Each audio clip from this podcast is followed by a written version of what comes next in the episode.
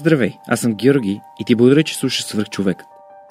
Преди да започнем, искам да ти напомня, че този подкаст се излъчва с подкрепата на TELUS International Europe. Ако живееш в чужбина, но имаш желание да се върнеш в България, TELUS International Europe ти дава възможност с платформата Мога там, искам тук. Освен конкретното предложение за работа, компанията ти предоставя 5000 лева бонус релокация, самолетен билет до България и подкрепа при установяване. Разбери повече и кандидатствай на iskamstelas.com. Вие слушате Свръхчовекът с Георги Ненов, подкастът, който ви вдъхновява да живеете живота на мечтите си. Отворете съзнанието си, за да почерпите от мъдростта и опита на успешни хора, иноватори, предприемачи, творци и мотиватори, които да ви покажат една различна гледна точка по пътя към вашия собствен успех. Има само едно време, което е от съществено значение и това време е сега.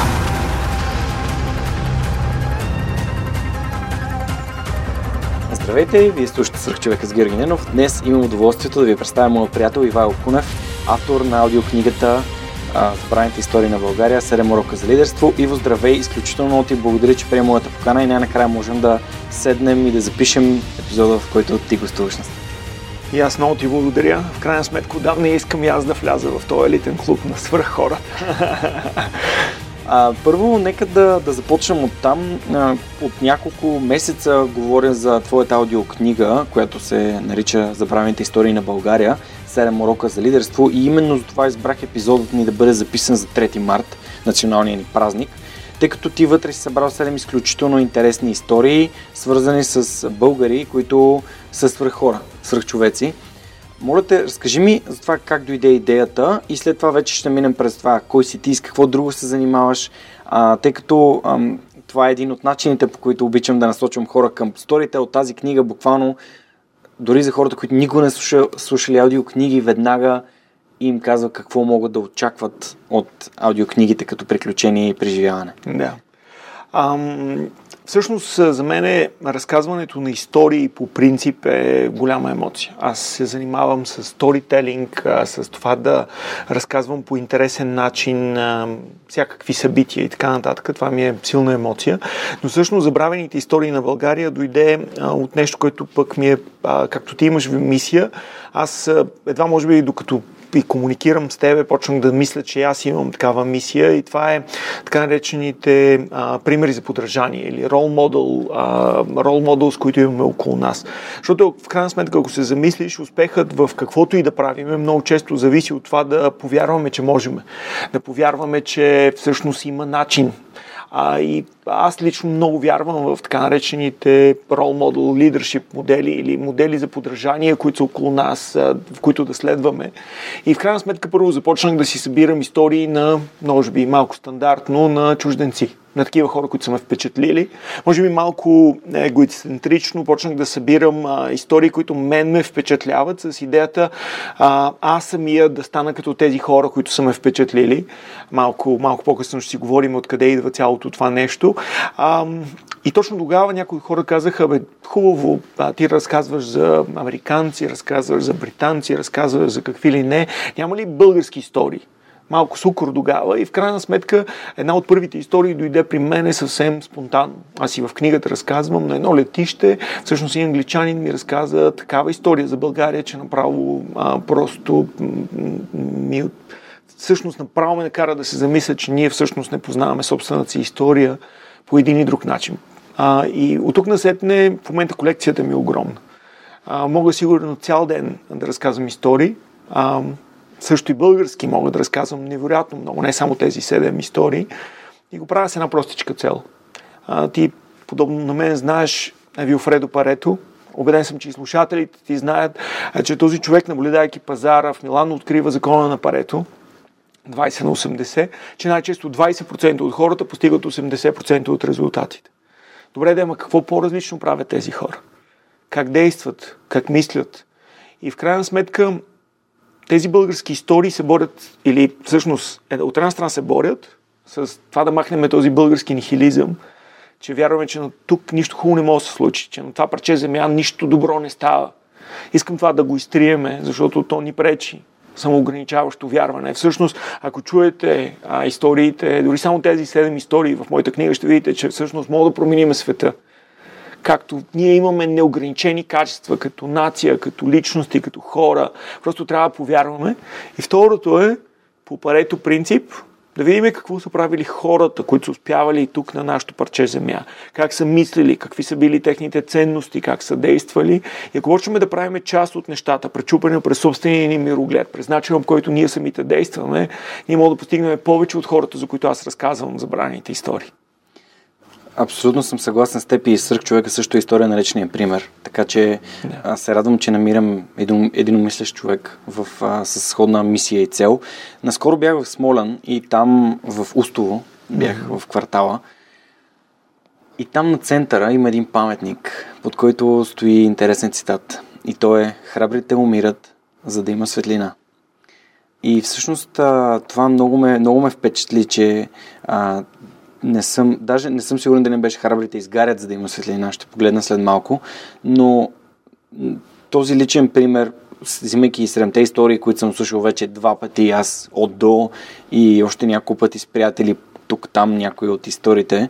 А, ти вече спомена и няма да я разказваме, но все пак това е за генерал Вазов историята, да, да. която а, очевидно е отключила твоята любов към това да търсиш възможност да дадеш и такива примери, които идват от България, но тези хора някакси не живеят ли ам, живота си като не правят ли някаква саможертва в името на това да, да поведат другите? Защото, а, ето, например, а, битката на капитаните срещу генералите, една такава история. А, се последствие за Пенчо Семов за това как губи семейството си, въпреки това. Всички тези трудности, през които тези хора преминават, а, не е ли това нещото, което ги прави различни от, от останалите, т.е. ги откроява, защото те имат толкова ясен, ясен фокус, ясна цел и нищо, дори такива трудности не могат да ги спрат. Някои дори губят живота си и най-близките си хора. От една страна е така, от друга страна пък е точно обратното, точно като ги прави обикновени хора. Защото а, обикновеното момче от Святковци, което не го пускат да ходи на училище, защото трябва да помага на баща си, се връща в най-богатия българин. А, никога, не, а, никога не е учил в училище, никога нищо лесно не му се е случвало.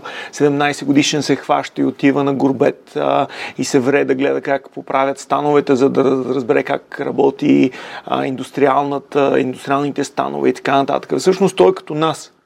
А, много от нас е някъде там горбет и сигурно част от слушателите ти са на горбет някъде в това. Седат, работят в някакви предприятия, в някакви компании и си казват, аз тук изказвам на същия, но ако малко променим, ако само добавим това, което Пенчо Сенов е правил, да е там не просто за да изкарва на същия, ами за да види как се прави, и след това се върне и да почне да го прави по интересен и хубав начин тук в България, то, то тогава защо не?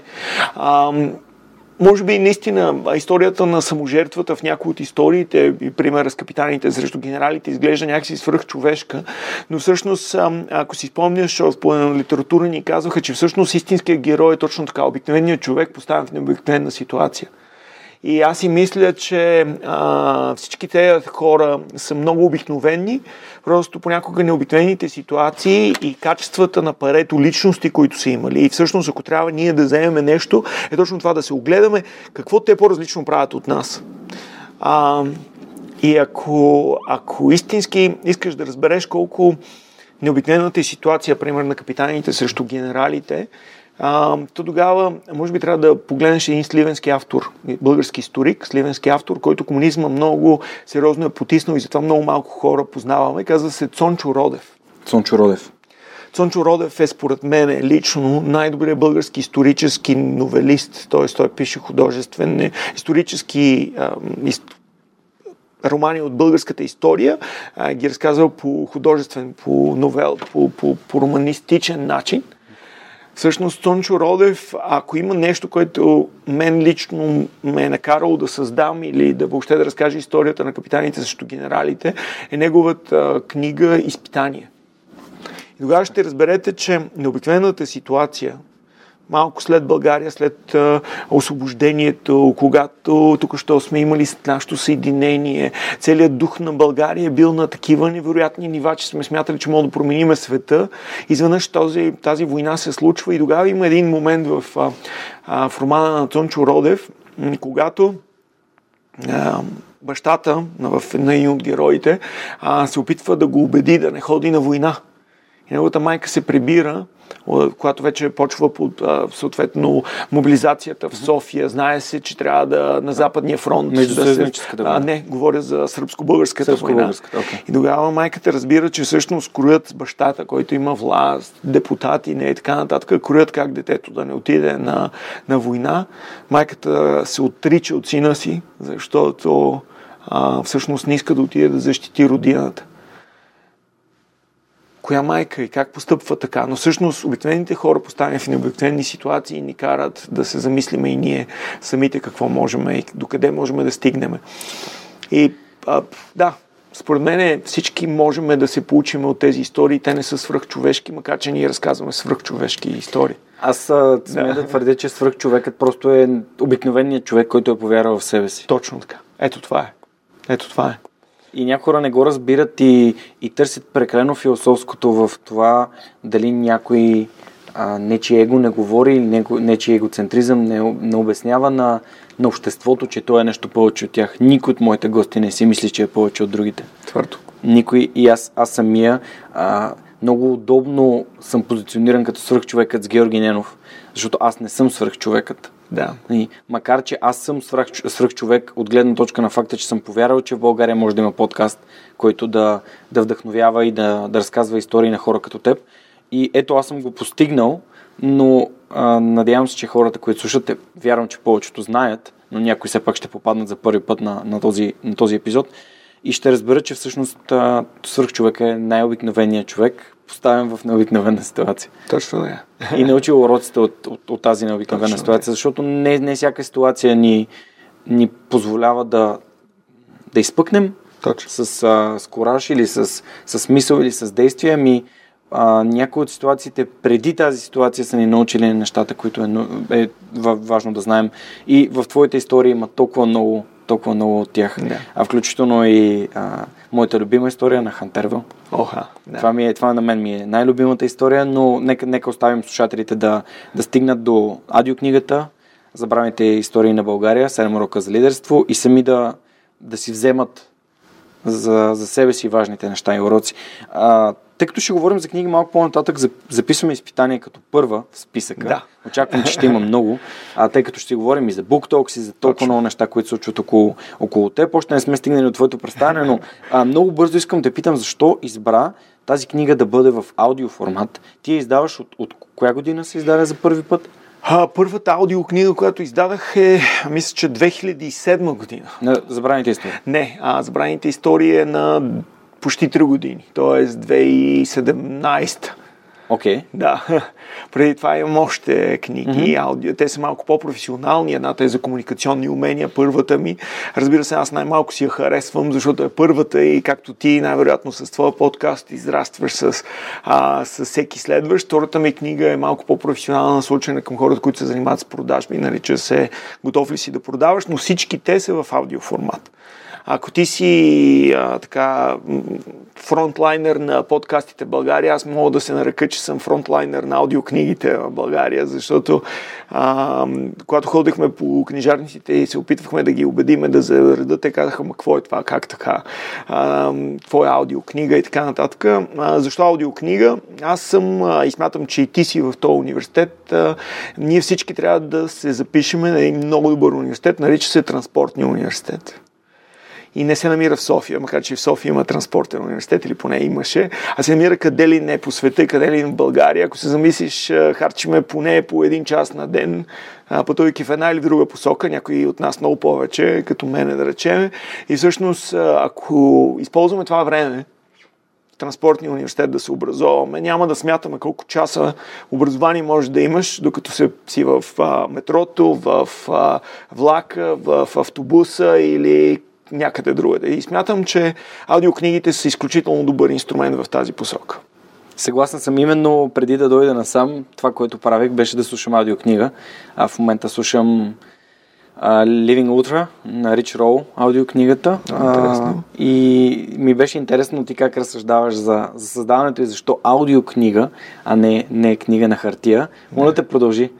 А, аз пък в момента слушам Money Master the Game на Тони Робинс. Много ми е суха тази книга. може би. Опитах, опитах, много ми е суха, но най-вероятно тази година ще й дойде времето, защото съм решил финансите да са основен фокус тази Точно година. така. За всички българи а, книгата на Стоине Василев Умни, Умни пари, е, защото тя е съобразена с българската действителност. Контекстуална книга. Точно така, но ако изслушаме а, всъщност Мъни, Тони Робинс е човек, който трябва да обърнем внимание. Това е първата му книга от 20 години насам. Лечи си Тони Робинс на къде ли не.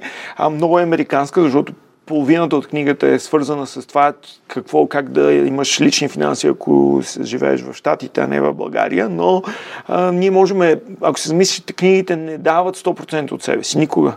Те дават над нас заради контекста, заради обстоятелствата само 10%, ама тези 10% а, умножени по 100 книги, а, може да направят 1000% импруван в нашия живот. Нали така? Така че а, не очаквайте една книга да е 100% полезна. А, нито моята, нито която и да е друга книга не е 100% полезна. А, или поне не е полезна в този момент.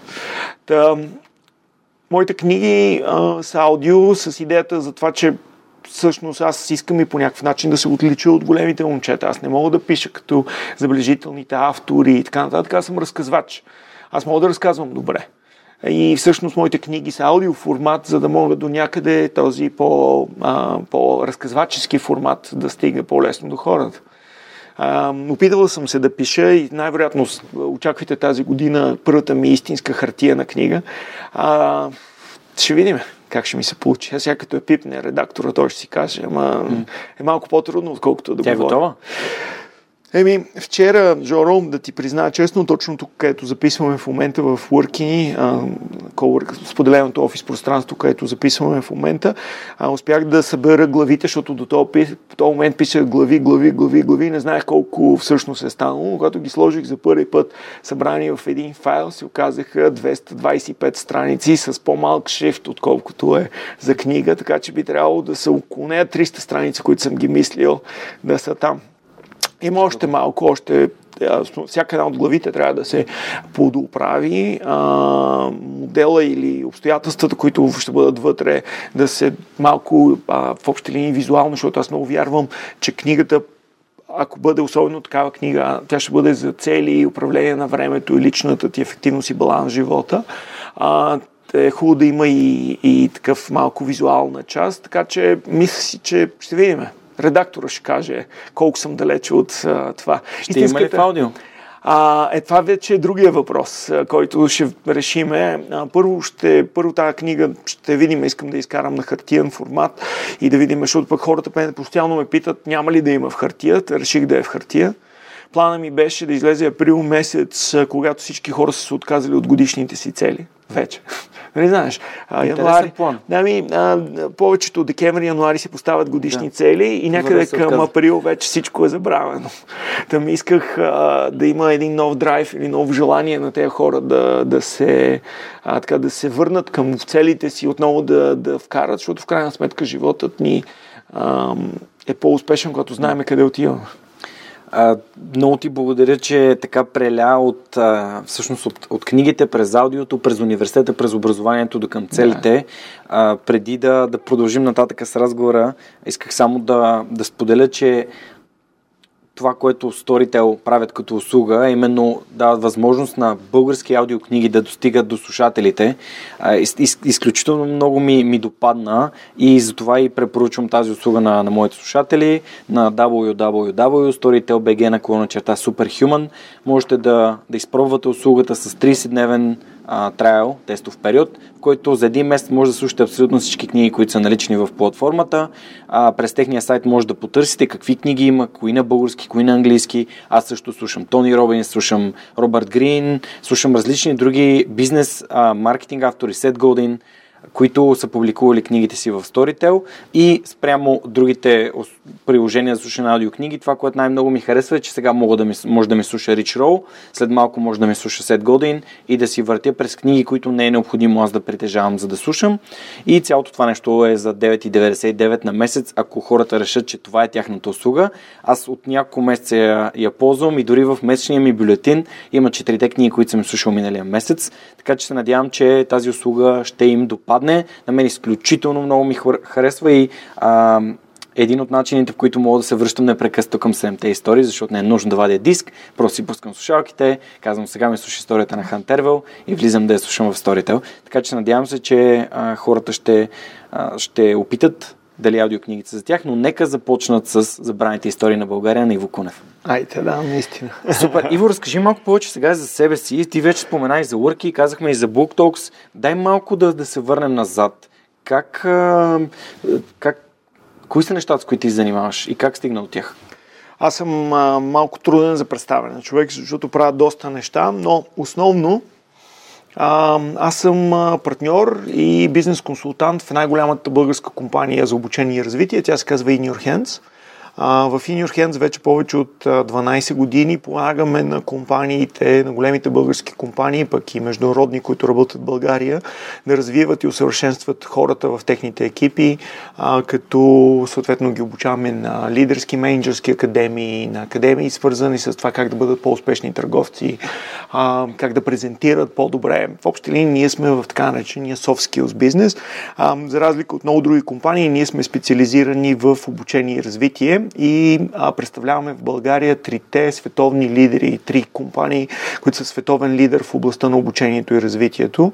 А, това е една канадска компания, която се казва Eagles Flight. Те са в над 45 години в над а, извинявайте, по-скоро 27 години в над 45 държави в света шведската компания Селеми, която е глобален лидер в областта на бизнес знанието. Ако се замислиш в България, имаме много саморасли, менеджери саморасли, съответно, било то търговци и в общи линии всичките неща, които се учат в големите университети, в MBA програмите, Селеми по много интересен и много майсторски начин, чрез бизнес симулации успява да ги, да ги научи по много бърз начин. И една, един огромен американски гигант, Милнер Хайман, който пък е в световен мащаб лидер в областта на комплексните B2B продажби. Това е от едната страна. От другата страна, както вече споменахме, а, една голяма емоция от повече вече от 7 месеца, едно гъвкаво споделено работно пространство. Знаете, coworking е а, новото черно в световен мащаб, ако мога така да кажем, защото това е най-бързо растящия бранш в, в областта на недвижимите имоти и офис пространствата. Знаете, вече имаме споделени автомобили, споделени тротинетки, вече има споделени офиси, а ние сме гъвкав споделен офис, който може човек да дойде за час, за два, а, да поработи на, на хубаво, спокойно място, кафенцето е включено в цената и така нататък. И само срещу 6 лева на час човек всъщност се чувства много приятно и комфортно място. А, Абе, какво да ви кажа? Ако тръгна да продължавам да ви разказвам с какво се занимавам, т.е. аз съм един от водещите ритейл консултанти, ще стане малко трудно, така че може би най-лесният начин да кажа моите служатели, аз съм пенкелер. Пенкелер. Пенкелер. Супер. Всъщност, може би знаеш думичката бизнес пенкилер. Да. А, много е специфично, защото думичката пенкилер в български язик идва малко след освобождението. Даже малко преди освобождението се появява, но устойчиво влезе в България след освобождението. И тъй като а, това са били първите лекарства, които има, и тъй като това са били пейнкилери, става пенкилер. Така че да знаете, ако имате болка, Ивайло Кунев, пенкелер. Да, тя по-скоро се използва, тази дума може би се използва за хора, които могат да лекуват всякакви болешки. Точно така, ако се замислиш, истинския пенкелер, нали, така нареченото нестероидно противовъзпалително, аспирина, налгина, а, ибупрофена, норофена, всъщност това е нестероидно противовъзпалително. И то наистина е пенкелер. Намалява температура, спира да те боли, намаляват и възпаление, ако си сателит нали, на футбола, така че то е а, сравнително универсално универсално. Супер. Иво, аз а, една от темите, с които искам да си говорим с теб, а, ти си NLP практики мастър. а, ние двамата сме ходили преди един и същ Да. преподавател. А, понеже аз избрах да, да разбера повече за NLP в контекста на свърхчовека, да мога да се свързвам Да. по-добре с гостите, да им задам по-добри въпроси, да ги слушам, да разбирам по-добре с себе си. Това беше следствието, беше, че аз всъщност осъзнах колко повече на мен самия ми помага на NLP, да, да познавам себе си, да разбирам себе си, отколкото за инструментите, за които си мислих, че ще ми трябва. Да. Но когато разбирам по-добре себе си, аз мога по-добре да се свържа с другите. Какви бяха твоите причини да преди над 10 години да, да започнеш да изследваш а, NLP? Ами всъщност а, истината е, че NLP дойде при мене тогава в тези времена, в която исках да бъда много по-добър менеджер, защото по това време бях вече менеджерски позиции, много по-добър търговец, защото пък отговарях и управлявах търговци. Всъщност аз започнах да се занимавам с NLP в контекста на това как то да ми свърши работа в, а, а, в аспекта на това как да бъдем по-убедителни търговци, как да въздействаме по-добре на клиентите си и така нататък и съответно как да бъда по-добър менеджер. А, признавам си, имах една много интересна привилегия, която а, сега малко по-трудно човек би могъл да се докосне, а когато, както ти каза, учили сме в един и същи, как да кажем, школа за NLP в България, те вече има няколко, но тогава, тъй като това беше наистина дебютния курс на NLP, истински първи дебютен курс в България, беше водена от изключително интересен водещ. Това беше един руснак, който се казва Михаил Пелехати. Тези от вас, които може би познават NLP, знаят, че руската школа е много силна. Руснаците, а, като много неща в живота, когато видят, че нещо работи добре или върши страхотна работа, те дори успяват да добавят много повече стойност в него. А, Михаил е един от най-известните а, руски преподаватели а, в тази посока. Тук да грабнем интереса на аудиторията, ти действаш преподавател в Академията на ФСБ и това не е федерация, т.е. не е формация студио Балкан, Балкантон, както сме свикнали в България да си говорим за ФСБ, а е всъщност Федерална служба безопасности или а, наследника на КГБ. Михаил е изключително интересна личност, много неразгадаем а, и успя да мен тогава много да ме грабне. А, беше наистина човек, който, макар че беше нали, леко затруднен, аз говоря руски, разбирам руски, но за повечето хора в групата беше много трудно, защото през цялото време трябваше да се превежда курса и всякакви други такива неща, но всъщност ние успяхме да се докоснем. Представете си, ако в Русия има гуру в една 200 милионна държава, Михаил е сигурно в топ 3 на най-добрите в Русия, може би един в топ а, 50 на целия свят по NLP, така че ние успяхме да се докоснем до много, много интересен човек, който ам, до някъде само, че пък успя да ме откаже от NLP. Какви са причините? Ами всъщност цялата руска школа, може би генерализирам, но доминантната руска школа в NLP залита към така нареченото, на руски го наричат боево NLP или бойно NLP. И всъщност за нашите слушатели, които може би не са наясно, NLP е създаден от двама много интересни човек. Ричард Бъндлър, а, математик, а, края на 70-те, началото на 80-те години започва да изследва а, съответно начинът, по който хората комуникират с една простичка цел. Той се занимава с математическо моделиране и не комуникира добре. И казва, не може ли да измисля модел за комуникация? И започва да изследва комуникационните модели. И малко по-късно към него се добавя неговия колега, професор по лингвистика Франк Грайнер. А, създават нещо невероятно. И ако трябва да прочетете една книга за NLP, моля ви се прочетете а, първата книга, която е, е двамата, нарича се Structure of Magic, структурата на магията, на Ричард Бъндлер и Франк Грайнер, а, която е началото на NLP. А, много добра. В смисъл, мисля, че а, дори ако една единствена книга за NLP си заслужава да прочетете, само нея прочетете и тя ще е повече от достатъчна, за да ви грабне. Но колкото повече това става популярно, то става много рязко, много популярно. Толкова повече а, двамата основатели а, започват до някъде да се разминават в вижданията си в каква посока NLP трябва да се развива. Световен мащаб това е почти 3 милиарден бизнес наскоро, на сега прочетох и почти няма компания в Fortune 500, която топ менеджерите да не са NLP, а, мастери и така нататък. А, Medicine Avenue, големите рекламни агенции, Холивуд отдавна е, се е качил върху NLP и го използва за цели, които биха били, нека да кажем, понякога възможно е да бъдат спорни.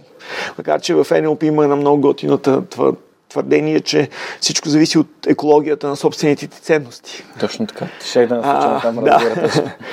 Та, Бъндлър тръгва в нека да го кажем, поне според мен е по-лошата страна и много от руските школи, тъмната страна, тъмната страна на силата, нека така да го наречеме. Думички като манипулация могат спокойно да бъдат използвани част от техниките, които се използват, макар че ако манипулираш себе си и собствените си а, качества, както ти казваш, да се разтегнеме. Дори в новата ми книга ще видите, че въпреки, че отричам, аз много дълбоко бъркам в а, бъндлеровото NLP, в а, руските боево NLP, но насочено към това как да си закодираме целите в съзнанието си, как да се разтегнеме, така че истински да ги постигнеме.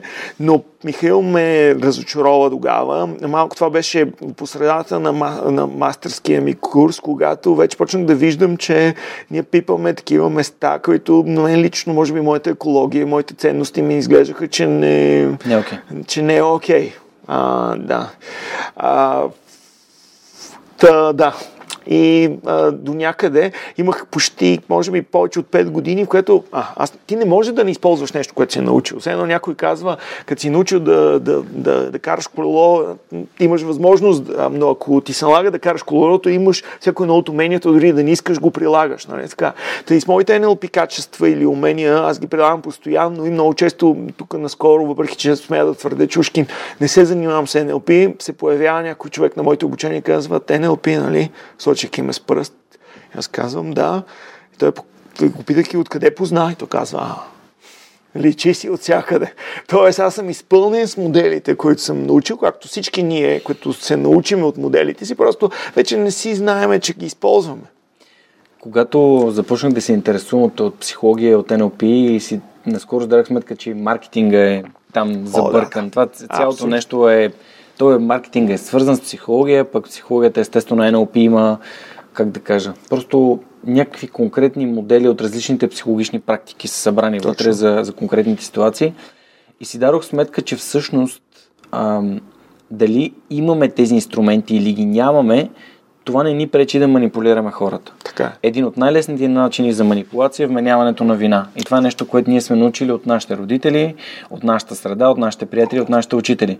Когато един човек застане до теб и ти каже, ти си виновен, че еди какво се случи, а съответно а, това си е това си е NLP. То, е. Точно, да. Това е вменяване на вина, създаване на емоции. Съответно, в, ако го правиш осъзнато, целта е другият човек, който е вследствие нали, емоцията, която получава, да вземе недобро решение за него. Нали, но ако някой ти го прави без да осъзнава какво прави и ти имаш NLP инструмента и знаеш, окей, това не, не, не нали, разбирам какво правиш.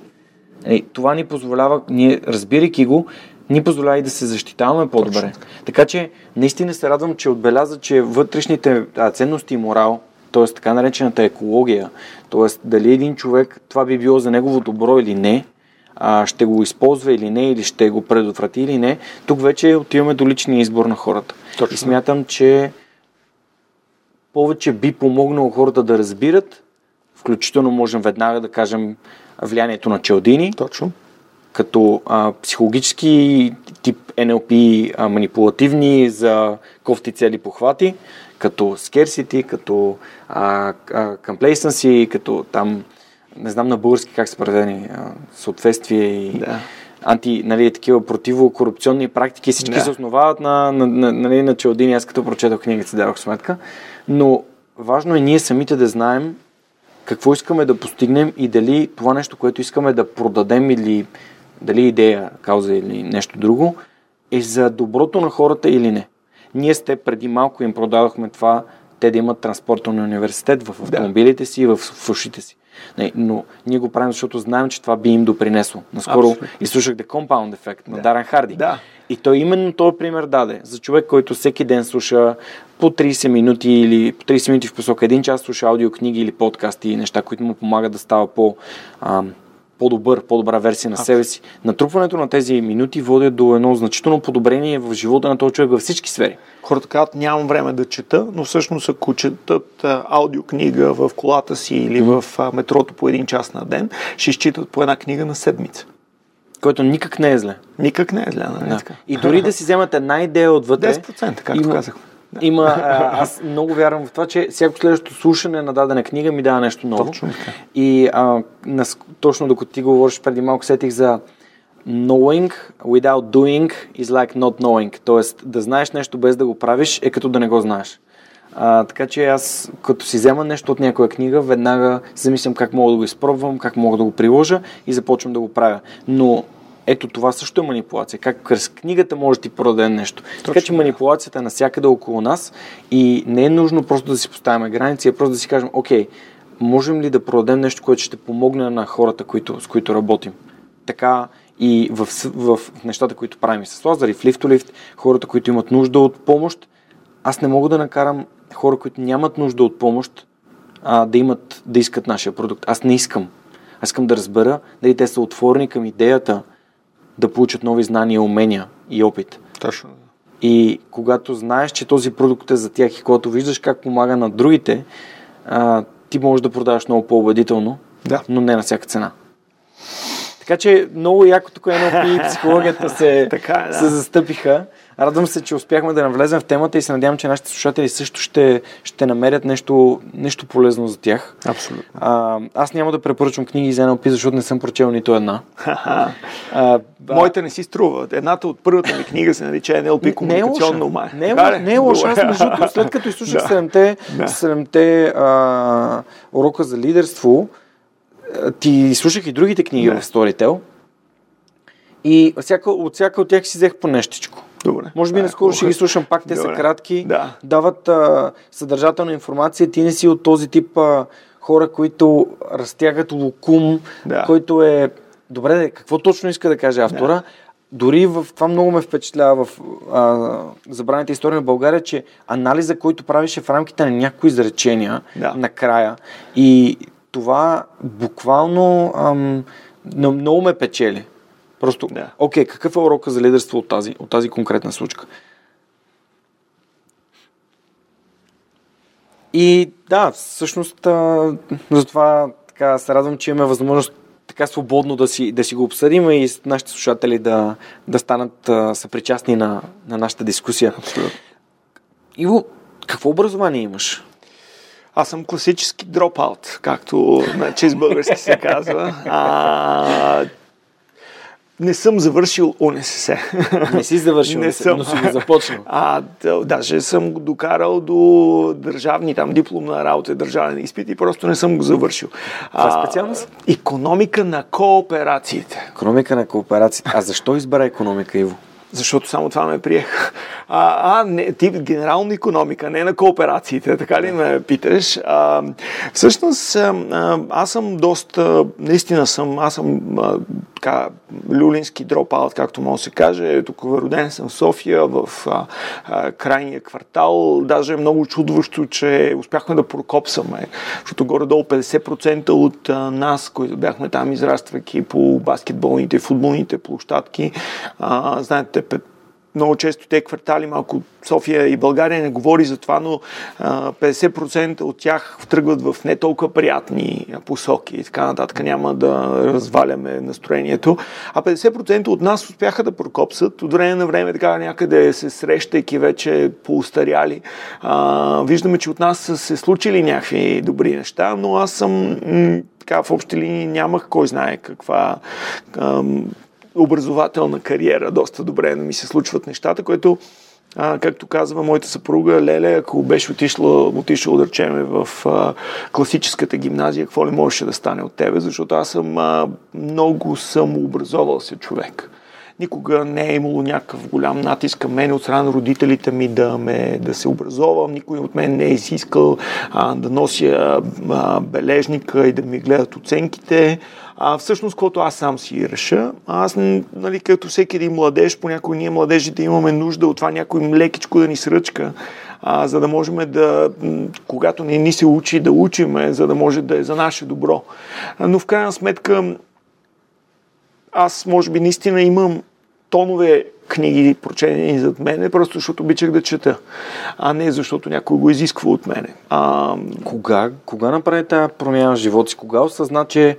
Защото вече имам един такъв епизод с Марто Попов, той беше преди повече от две години, когато той каза, аз съм израснал в младост, там а, от моята компания, от моите приятели, половината завършиха в затвора, половината завършиха в гробищата. Абсолютно. И той директно а, разказа и за, за хероиновата си зависимост, но ти така по доста мек начин го казваш в другия крайен квартал, в западния да. крайен квартал, да. а, как а, хората залитат към, към лесното, поне което на тинейджерите им се вижда като по-лесен път и а, къде си губя времето да уча. Аз също имам мои съученици, които не, не тръгнаха по добри пътища, но кога ти си даде сметка за това, че в коя от двете групи искаш да попаднеш и кога реши, че е важно да се самообразоваш? Ами, на, при мен не, не си го представя като някакъв а, точка.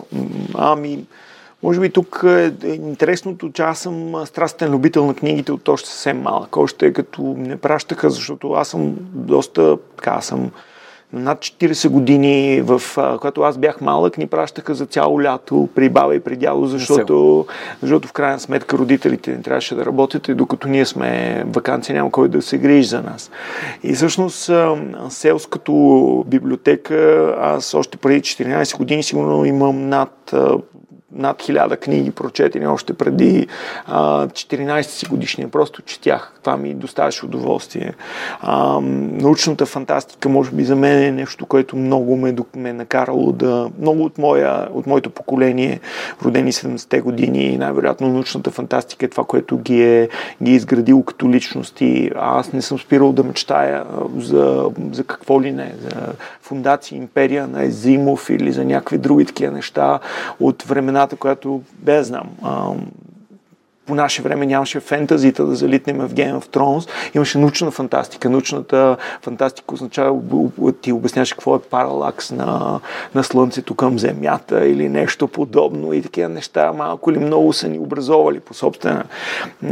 Спорили сме за Стругацки, играхме на бридж, защото нямаше на какво да играеме. Но всъщност този, който някога се е докосвал, аз съм играл бридж 14 годишен а, и сме правили а, сме малка трефа, три трефи, пет трефи. А, ако някой от хората от твоята аудитория зна, може би знаят, но това е със сложността на шах. А, така че може би а, може би липсата на компютърни игри доведе до това а, да мога по някакъв начин да се самообразовам, въпреки че никой от мен не е участвал нищо подобно.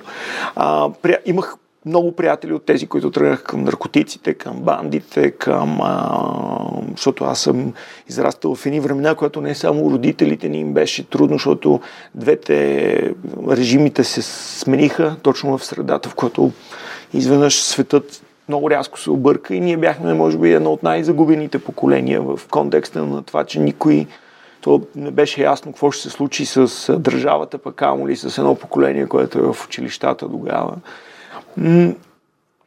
И може би нежеланието ми да завърша като някакви други хора около нас, като в... А, най-интересното е, че в, в хода в Люлин, което живеехме, имахме равно количество изключително пропаднали пияници, говоря за родителите на моите приятели, и равно количество интелектуалци.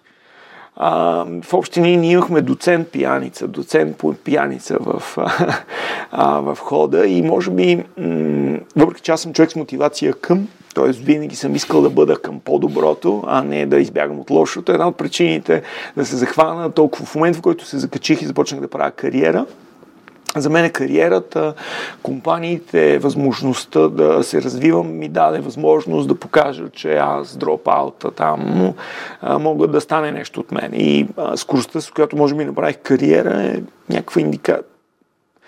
Никой няма да забравя, когато ме неха да бъда директор магазин на мрежа на Vivatel.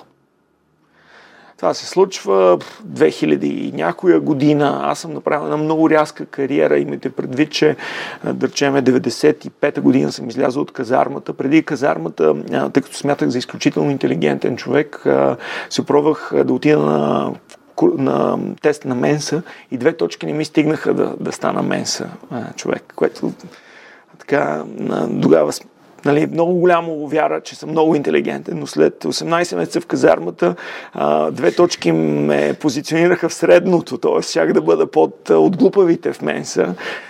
Тоест, това ти мен се говорят и че след 18 месеца радка, пиратка и някакви други идиотщини, аз едва едва влязах в средните нива и така нататък. Но всъщност 96 излизайки 2000 и някоя година вече бях доста голям директор в корпоративния свят. И когато най-после нали, започнах да работя, отивайки на едно интервю с HR-ката, която беше наела, тя ми каза, а, нехте, защото въпреки, че ви казват, официално не бихме те наели, защото всъщност ти не осъзнаваш а, в какво си добър. Нали, ти си имал кариера, в която си правил някакви неща, постига си резултати, но ти не осъзнаваш, както преди мъничко каза, нито едно от твоите лични качества. Но викате наехме, защото в крайна сметка видяхме в тебе някакъв ентусиазъм, нещо, което другите не видяхме. Тоест някой ми каза, че аз съм правил кариера без да разбирам какво правя. От тук насетне кариерата ми влезе в малко по-разумен формат и в който бих казал, че почнах да се себе осъзнавам. И може би заради това в един дай момент станах и предприемач. Защото разбрах, че корпоративният свят си има своите ограничения. Своите Супер. привилегии. А как ви дойде идеята с Таня, твоята прекрасна съпруга, да, да създадете урки? Аз, понеже честичко идвам тук и много ми харесва мястото, и а, веднага другия въпрос е как се решихте да направите събитието Book Talks? Ами да, започваме с Лърки. Лърки се роди от собствените ни много интересни нужди. Таня е така наречения соло ентерпренюр. Тя е, беше си сама шефка на себе си и преди Worky имаше страхотна и доста добре развиваща се компания за кариерно консултиране, която аз така се надявам скоро да си я възстанови, казва се Self Invest, помагаше на, предимно на дами да намират своята кариера и да правят своите кариерни крачки а, и работиш от къщи, което я побъркваш. Тя е силен екстроверт. А, пижамата вкъщи, подмотването няма, не, не даваше възможност да се концентрира, някои от проектите циклеха. На мен като нейна съпруг, просто нейната изнервеност ми, а, ми влияеше, да. Влияеше. влияеше ми, нека така да кажа. Аз самия, въпреки че а, имаме страхотен офис в In Your Hands, а, когато искам да съм концентриран, да седна да си свърша нещо, работех от кафенето. Защото всъщност много от нас, които са такива собственици на малки и средни компании, знаят какъв е проблема да се появиш в офиса. Всички идват до тебе за въпроси. Точно така. Не е в малките, и в големите така. А, да. Жорка, може ли ми правиш принтер? А Жор, Жорка тук нещо не работи. Дори без да съм бил нали, да, лидер. Да, да, да. И всъщност е, това е work и се появи в собственото ни желание да имаме място, в което не да в кафенето, в страхотното кафене там Хикс, което, което ти се доходи до туалетната, да трябва да си вземеш компютъра, да си го сложиш в, в чанта, да отиеш до, до туалетната, да се върнеш и да се надяваш никой да не ти е взел хубавата маса, която си си е хванал сутринта в 9, когато си отишъл. Worky е точно такова място. Ние го наричаме Flexible Coworking, защото при нас мога да дойдеш за час, за два, за ден. Не е нужно да, да имаш абонамент, макар че имаме абонамент и цената значително пада. Ако имаш нужда от това да направиш среща с клиенти на премиална локация, да си поканиш, ако, мога, ако искаш да си направиш, да речем, нямате офис в София и искаш да направиш интервюта с хората, които ще работят в Софийския ти екип, да си наемеш а, залата, в която направиш интервютата и така нататък. И много се радвам, че Урки заработи, че не е само в нашата глава, защото аз съм си страдал от това да, да съм преди пазар, т.е. да измисля стартъп проекти, които са преди пазар. Да, аз много вярвам в тестването и в валидацията, затова може би сега ще питам. Да. А, дай, дай, някак, дай някакъв пример, някакъв урок, който си научил от това да създадеш продукт преди пазара да е готов.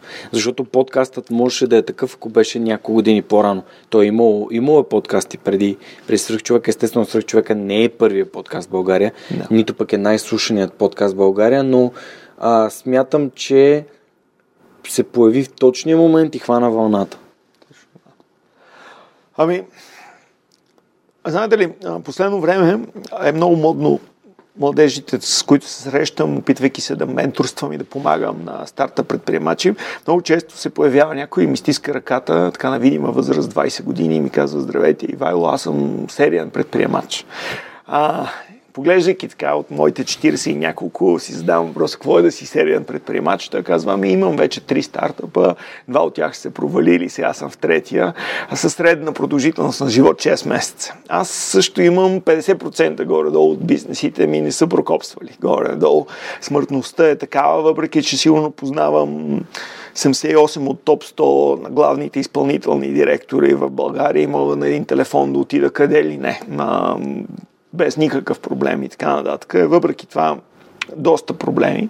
Ще дам един пример. А, може би а, е, това, което бих казал като един от най-големият ми факъп или нещо подобно, е може би аз голяма част от моята кариера, както преди мъничко казах, израства в, т.е. корпоративна кариера в областта на ритейла, на магазините и на управлението на магазини.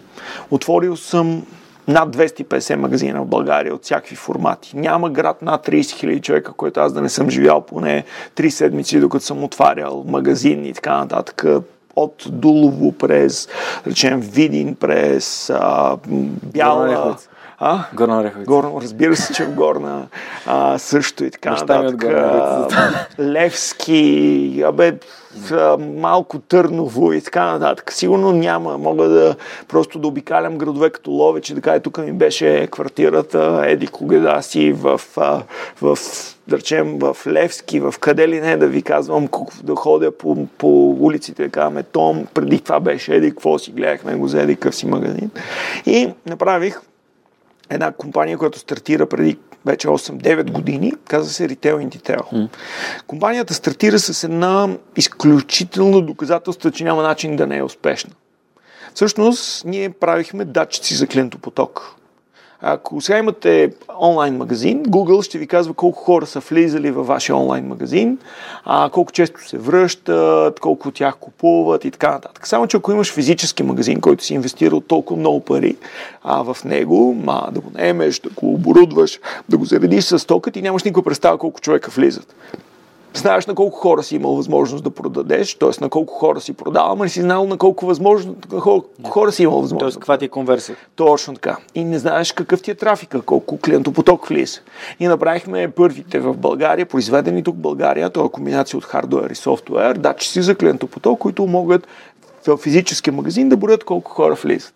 След това софтуера се комбинира с данните ти за продажба и казва, влезли са 100, ти си продал на 20, имаш 20% коефициент на превръщане. Вторник ти е най-пиковия ден, между 10 часа и 12 часа ти влизат толкова човека, между 12 и 2 ти влизат с 70% по-малко, между няма никакъв смисъл да работиш след 6, защото влизат еди колко си човека, или в след 6 часа не, нямайте двама човека на смяна, имайте един човек. Mm-hmm. Това ти спестява пари, а, оценяват маркетингът и рекламата, което прави, защото ти трябва да имаш измерители.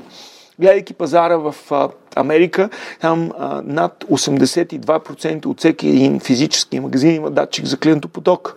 България, когато аз стартирах, беше под 0,5%. Тоест България имаше 67-80 хиляди магазина, а да речеме 50 имаха или 100 имаха датчик за клиентопоток.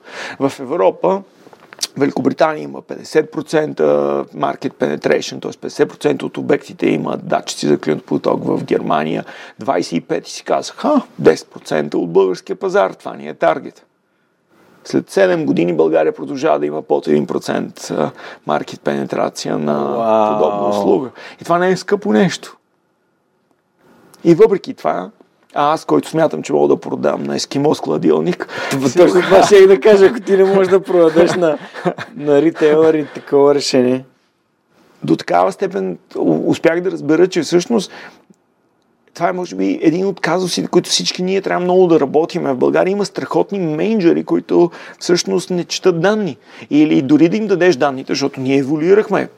Аз съм от нея хора, които да, в смисъл, може би трябва да бъда като, като серийните предприемачи, с които започнах моя разказ, като видят, че след 6 месеца или една година не работи, да кажа, стоп, айде, няма да инвестирам време и усилия, ама 7 години се пъна. Нали, в Google има такава практика, като имат много идеи и да убиеш идеята. Да. Ако някой може да убие идеята, значи не си е заслужава следващата. Трябва, ама 7 години а инвестирам собствени усилия, променям го. Оказва се, че всъщност не е достатъчно да им дадеш данните. Трябва тези данни да отидеш и да им, да им кажеш, ето това са данните, ето това е анализа. И всъщност след като даже ние пращахме, е, е, в смисъл, почнахме да ти кажем, ето това са данните, това е анализа. Само, че и това се оказа, че не е достатъчно. В натоварения ежедневие на камара хора имат не просто данни, не само някой да им каже, ето това е корелацията, но да каже какво да предприемат с данните. Така че, мили, уважаеми хора, ако имате бизнес, който сте в бизнес с данните, нали, Big Data в момента е като тинейджърския секс. Всички говорят, че трябва да използват Big Data че го правят и така нататък. Ама е типично като тинейджърския секс. Всички говорят, че го правят. Никой не го прави. Никой не го е правил. И всички се надяват, че някой ден ще го направят. така че е голям факъп момент. Интересно. Аз понеже нямам опити с предприемач, неуспешни опити в предприемачество до сега, не знам, надявам се да нямам. А, по-скоро аз съм то тип хора, които искат да тестват някакви неща. Веднага влизам, тествам, правя. Ето и подкаста е, до ден днешен записваме с таблет, с който записах първи епизод. Да. Дай да видиш, се слушали, има ли интерес. Ами епизода с Лазар, само за първите няколко дена имаш 700 слушания. Браво.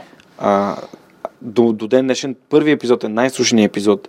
И като видях на първи месец, еми има 3000 слушания, си казах, тук има нещо, трябва да, трябва да действам, трябва да Ма действам. Това е agile, защото да. да, да бързо да стигнеш да видиш каква е реакцията на пазара. Аз също почвам да мисля и най-вероятно и в, в момента и с книгата ми, mm. и с някои от а, а, проектите, които имам, въобще не трябва да ги правя перфектни. Защото пък моето поколение, за разлика от твоето поколение, а, ние не можем да си представим как ще предложим продукт, който не е добър. Или не е готов. А, представи си, не е готов. А, Ето, да. кой, кой наскоро обясняваше, не си спомням, къде бяхме за продаването на продукт. Продайте продукти и после го направете. Точно така, това е в момента мисленето. Доста пъти, доста хора в подкаст са го казвали. Жоро Държанлиев от 120 хиляди, да. Любо от Мелиса. А, това е подход, който продаваш нещо на някого, включително и ние като направихме годишното предизвикателство, пилотното предизвикателство, нямаше го. Просто продадохме на, на, на 30 човека и докато Нали, започвахме заедно, аз го създавах, докато един вид строях къщата, докато ние почвахме да обикаляме стаите заедно. Точно така. И, и това много ми позволи, сега първо ми позволява много добре втората версия да надграждам, защото знам къде са дупките, знам къде да гледам, знам какви са проблемите, а, но също времено ми валидира идеята.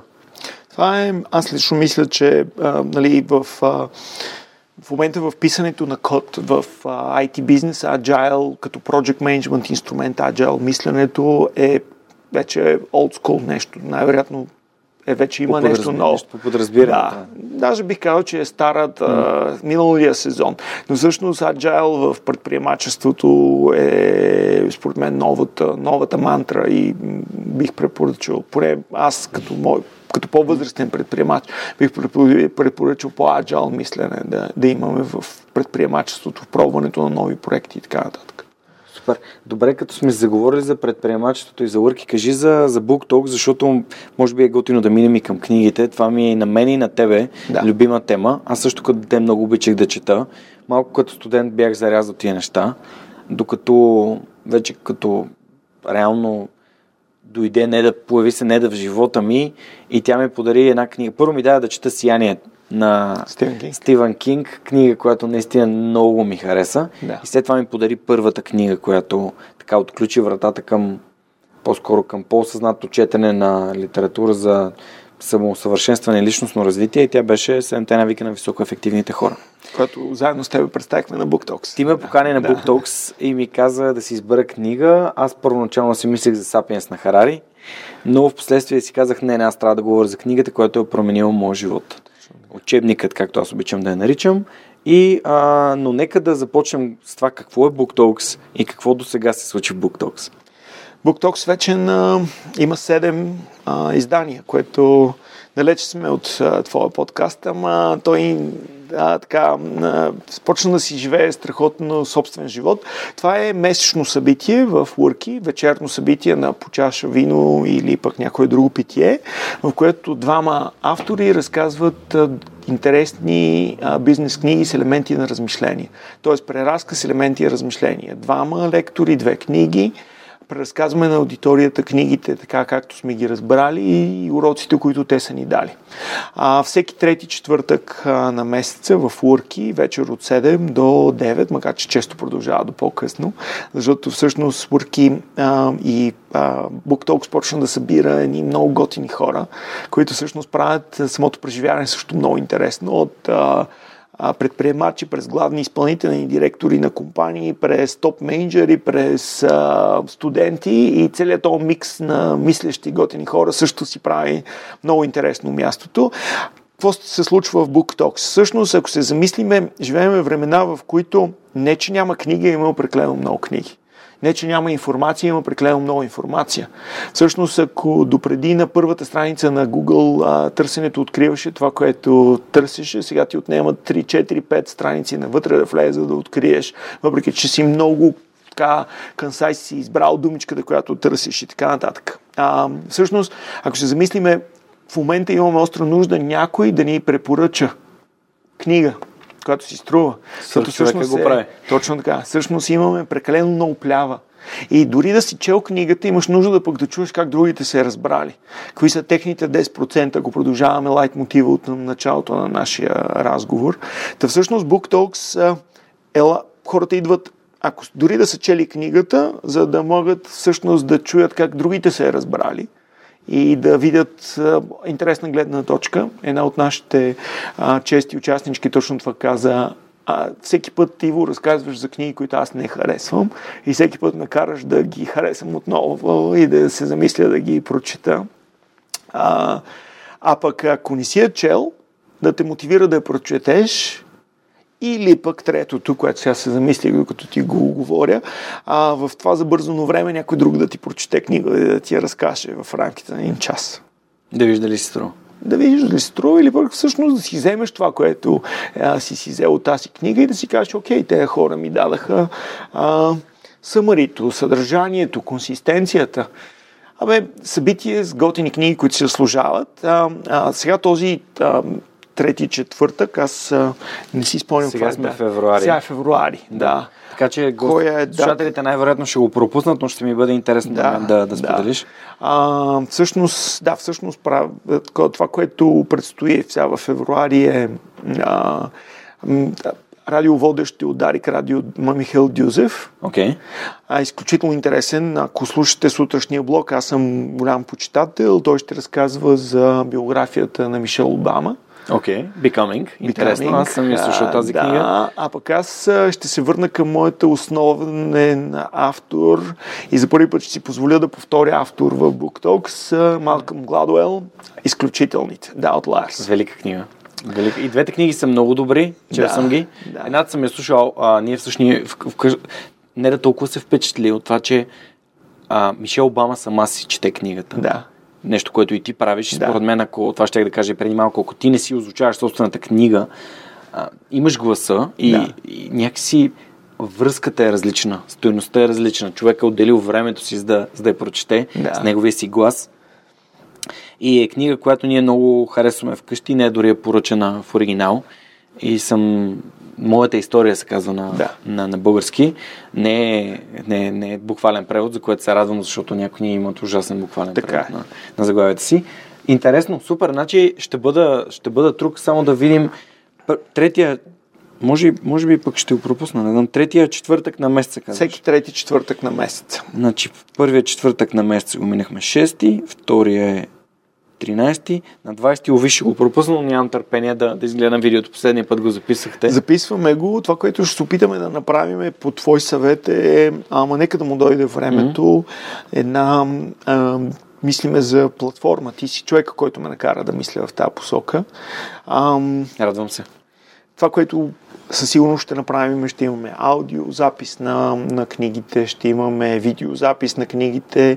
Искам да поканим визуален фасилитатор, който на база разказите, които ние правим, да направи в една визуална картина преразказът на книгите, за да може просто по-визуалните хора да погледнат и да видят а, а, нещата. Ще направим м- възможност да си извадиш собствените полуки като нещо, като като ноутс, като бележки и няколко приложения от книгите да има и ще потърсим начин да го предоставяме на хората всичко това нещо като интересен инструмент, защото всъщност добрите бизнес книги, стойностните бизнес книги стават още по-стойностни, ако приложиш част от идеите, които те, те пред, предлагат. Това, което казах и преди малко. Точно така. Knowing without doing is like not knowing. Точно така. Абсолютно съм съгласен. А, супер. Ами, BookTalks е едно събитие, на което всеки път опитвам да съм тук. Мисля, че съм пропуснал само първия епизод с Жоро Малчев. Да. И сега явно ще пропусна и втория, защото ще карам ски е. и няма да съм в България, но ам, наистина ще ми, ще ми бъде наистина интересно да разбера. Хората са доста сходни. А, има хора, които слушат свърх човека и знаят за, знаят за, знаят за Урки, знаят за събитието и, и присъстват всеки път, за което също съм много благодарен, че по някакъв начин чрез мен се докосват до това много да. стойностно събитие. Така че а, всеки трети четвъртък може да очаквате събития в а, BookTalks, в Урки, може да отидете на Урки, да харесате страницата и съответно да следите за техните събития, тъй като Таня също прави доста интересни Точно събития така. тук. Да. Ти наскоро прави Leadership Storytelling, да. на който ме покани. Уви, аз не можах да. да дойда. Беше ми наистина едно от нещата, които много исках да направя, но за жалост просто физически Виж, ще намерим начин, може би да го направя пак, защото програмата ми, за съжаление, е безкрайно заета и ми е малко трудно да намирам време, но а, хората, които дойдоха, почти без маркетинг, много набързо но го направих, точно, точно agile мисленето, защото всъщност реших да, да, да се опитам да създам система за всичките унези. Аз самия много разказвам истории в презентационните ми умения, в маркетинга, който правя, защото и всъщност виждам, че носи стойност, хората много се докосват и исках да го предам нататък. Това е много ключово. А, направих специална storytelling Canva, сега ще ти я покажа, за да видиш инструментите. А, използвахме и хората, мисля, че които бяха на, на обучението, реагираха толкова, толкова позитивно, толкова стойностно. Мен не ми стигна времето. Аз бях с много по-високи очаквания към себе си, но пък всеки един от участниците каза, че е донесло стойност, било то на маркетинга, да променят а, или да направят начин, който сайта звучи от егоцентрик в а, people-centric, в хората, в хората, на които всъщност сайта, на клиентите, на които отиваш да говориш историята, да е за тях протагониста в историята. Нали, знаеш, за една история, за да се случи, трябва да има протагонист и да има антагонист. Това е една от най-често срещаните грешки, които забелязвам, а, нали, ровейки се в маркетинга последните няколко години, е, че хората, най- най-честата им грешка е, че се опитват да си представят или да да познаят какво клиента им има нужда. А вместо да разкажат история и да намерят това, което всъщност самия клиент да се препознае в тази история. Тоест да разкаже история свързана с а, свързана с, с самия клиент, както и свърх човека прави. Точно. Ние не даваме съвети, Точно. защото ако давахме съвети, ние най-вероятно щехме да сме много по-често сбъркващи и грешни и неверни, отколкото когато разказваме истории, хората могат да се препознаят и да кажат, хей, аз също бях в кофти квартал и на мен ми се е случило това, да видим Иво какво, какво го е накарал да вземе тези, тези последващи да. решения. А като сме заговорили за сторителинг, понеже мен ми предстои много интересно говорене пред публика, да. което ще бъде в края на април. Супер. А, и така, егоцентрик wise, да попитам, да, насочено към мен, а какви са твоите съвети към хората, които им предстои говорене пред хора на от на 15-20 минути и то наистина говорим за поне 20, 30, 50, 100 човека пред тях? А, това е много силна моя тема. Повечето хора, които са ме виждали да презентират, казват, че съм много добър презентатор. За да бъдете добри презентатори и ти, Жоро, има няколко простички съвета. Първото е добрата презентация наистина трябва да бъде насочена към аудиторията. Да се опиташ, подобно на маркетинга, който казах, да влезеш и да, да видиш uh, what is in for them. Тоест, какво е онова нещо, което всъщност ги вълнува, какъв е казуса. Хората е, слушат презентациите, които се разпознаят в а, проблема или в решенията, които всъщност ти чрез твоята презентация им даваш. Така че Добрата презентация стартира с един хубав анализ на аудиторията, с тяхната ситуация, с а, нещата, които те искат, които те се намират, с проблемите, които те имат или пък с а, въжделенията и целите, които те имат. Защото всъщност добрият презентатор, когато разказва, дори да продава продукт, той всъщност трябва да го направи така, че продукта всъщност да е решение на ситуацията на проблемите или на въжделенията, които хората имат. След като си анализирал хубаво аудиторията, следващата цел идва вече в нашата манипулативна част. Какво всъщност искаш да направиш? Какъв е твоя call to action? Какво искаш те хора да ги подбутнеш? Какво искаш да промениш? А, било то какво искаш те да знаят, ако целта на презентацията ти те да научат много? Или какво искаш да почнат да правят по различен начин, ако целта на твоята презентация е да ги подбутнеш към някакво действие? Или какво пък искаш да почувстват? А защо не и трите? Какво искаш да знаят? да почувстват или да могат да правят след твоята презентация. Формирано в едно изречение, което в момента, който го имаш, твоята цел на презентацията веднага отива на финала и решаваш как ще завършиш презентацията си. Тоест, една добра презентация, като всичко живот, в живота започва с крайната цел в началото. Анализ на аудиторията с крайната цел в началото. Създал това на кой ще говориш и на какво накрая ще им кажеш, идва момента, както е казал в своята задължителна книга за презентационни умения Риторика Аристотел, да всъщност в своята триакт формула или три последователни действия. Логос, етос и патос. Това е, да, логос, етос и патос, но той това казва. В общи линии, ние трябва да, първото е етос, да изградиш защо ти си човека, който има правото да говори. И след това, ако ще искаш от тези хора нещо, логос трябва да го докажеш. Кои са 3 до 5 теми, съдържателни, които като ги кажеш логично и последователно, това са ти доказателствата, накрая ще имаш правото да станеш пред тези хора и да поискаш финала, който си искал. Тоест, кои са три теми, които ще докажат, ама истински доказателствено ще кажат посланието, което искаш да отправиш. И сега си го представи веднага, като сядайки на бял лист, преди да седнеш на PowerPoint, преди да седнеш каквото и да е.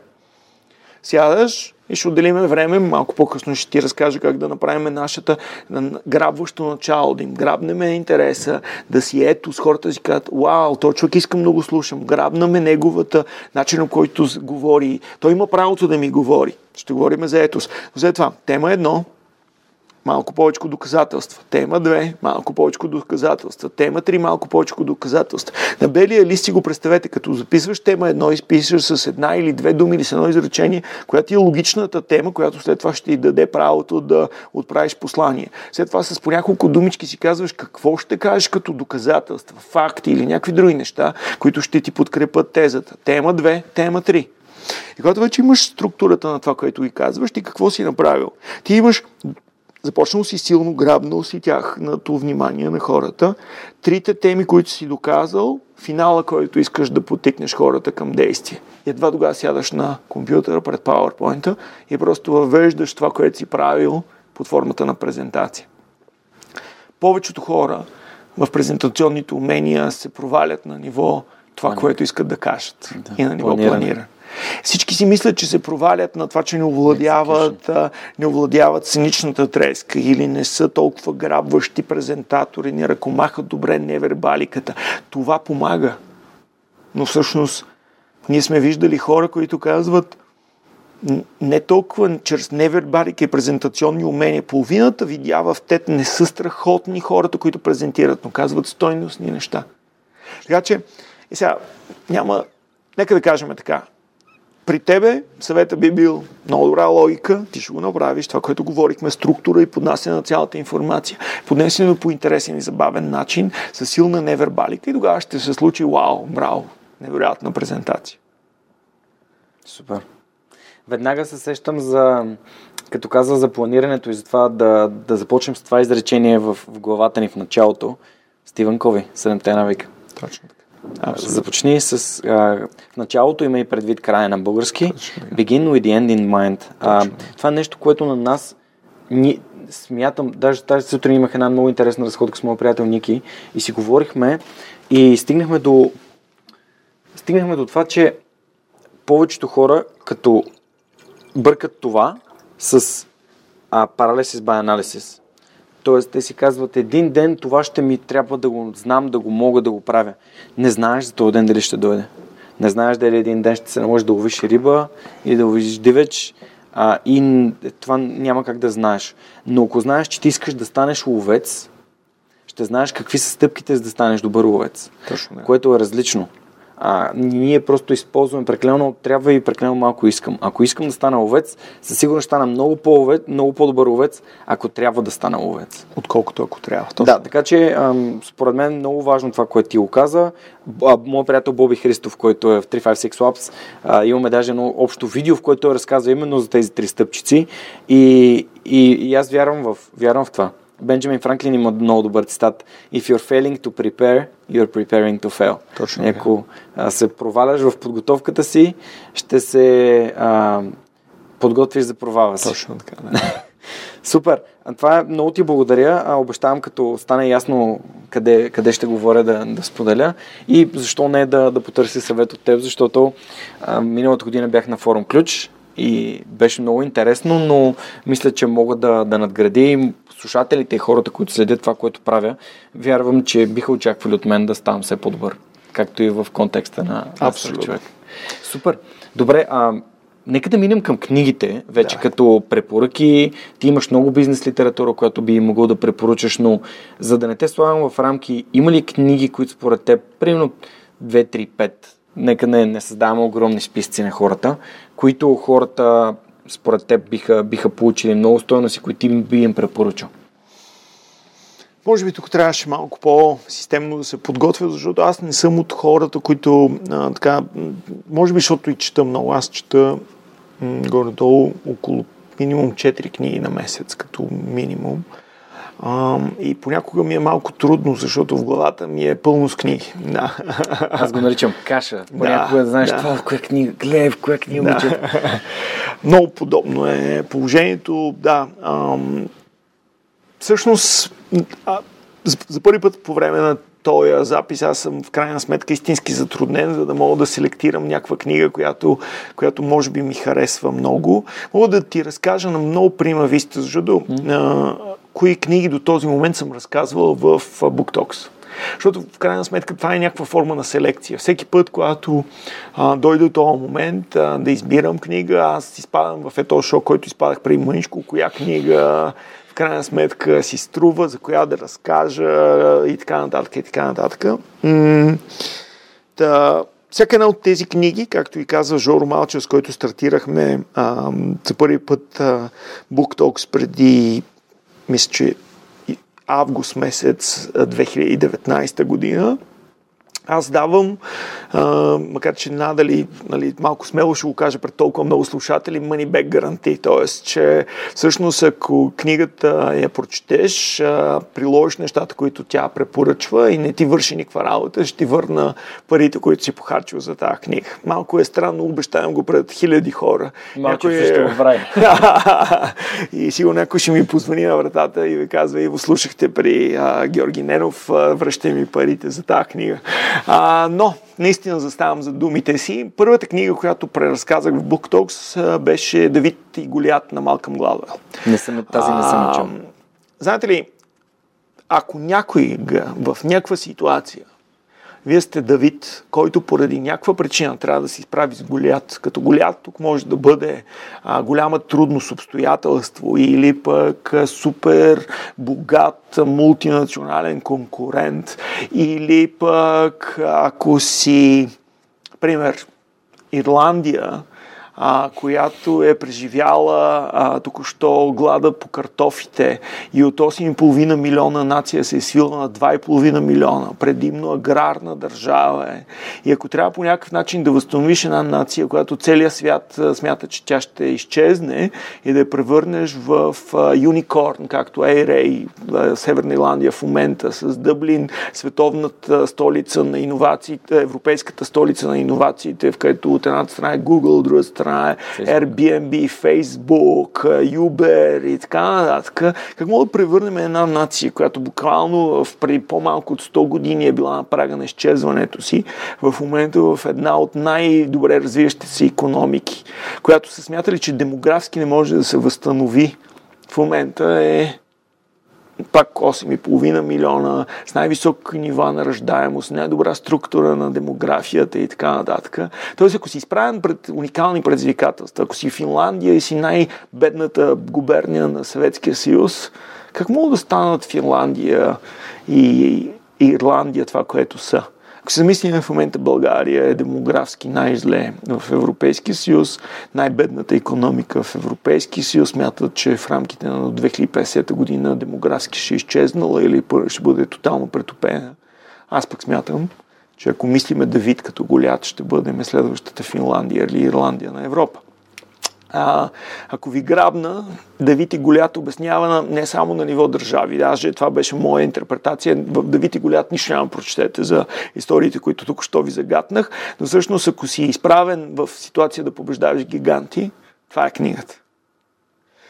А, книгата ще, ще ви даде страхотни микроистории, които Гладо разказва по много, много готин начин. А, следващата книга, която разказахме, разказахме заедно Homo с тебе, Homo Deus на Ювал Ноа Хараре. А, Homo Deus е по-слабата книга, както с тебе коментирахме на Хараре. Хараре вече има мисля, че даже станаха четири, но със сигурност три книги. Най-добрата си остава Сапиенс. Факт. А, той е професор по история, така че Сапиенс е много повече до него, разказана е по много интересен начин и така нататък. Така че Сапиенс е препоръчена книга. А, кратка история на миналото, какво е превърнал Сапиенс за доминационен вид на планетата Земя. А Деос обяснява как а, Сапиенс отива по дяволите.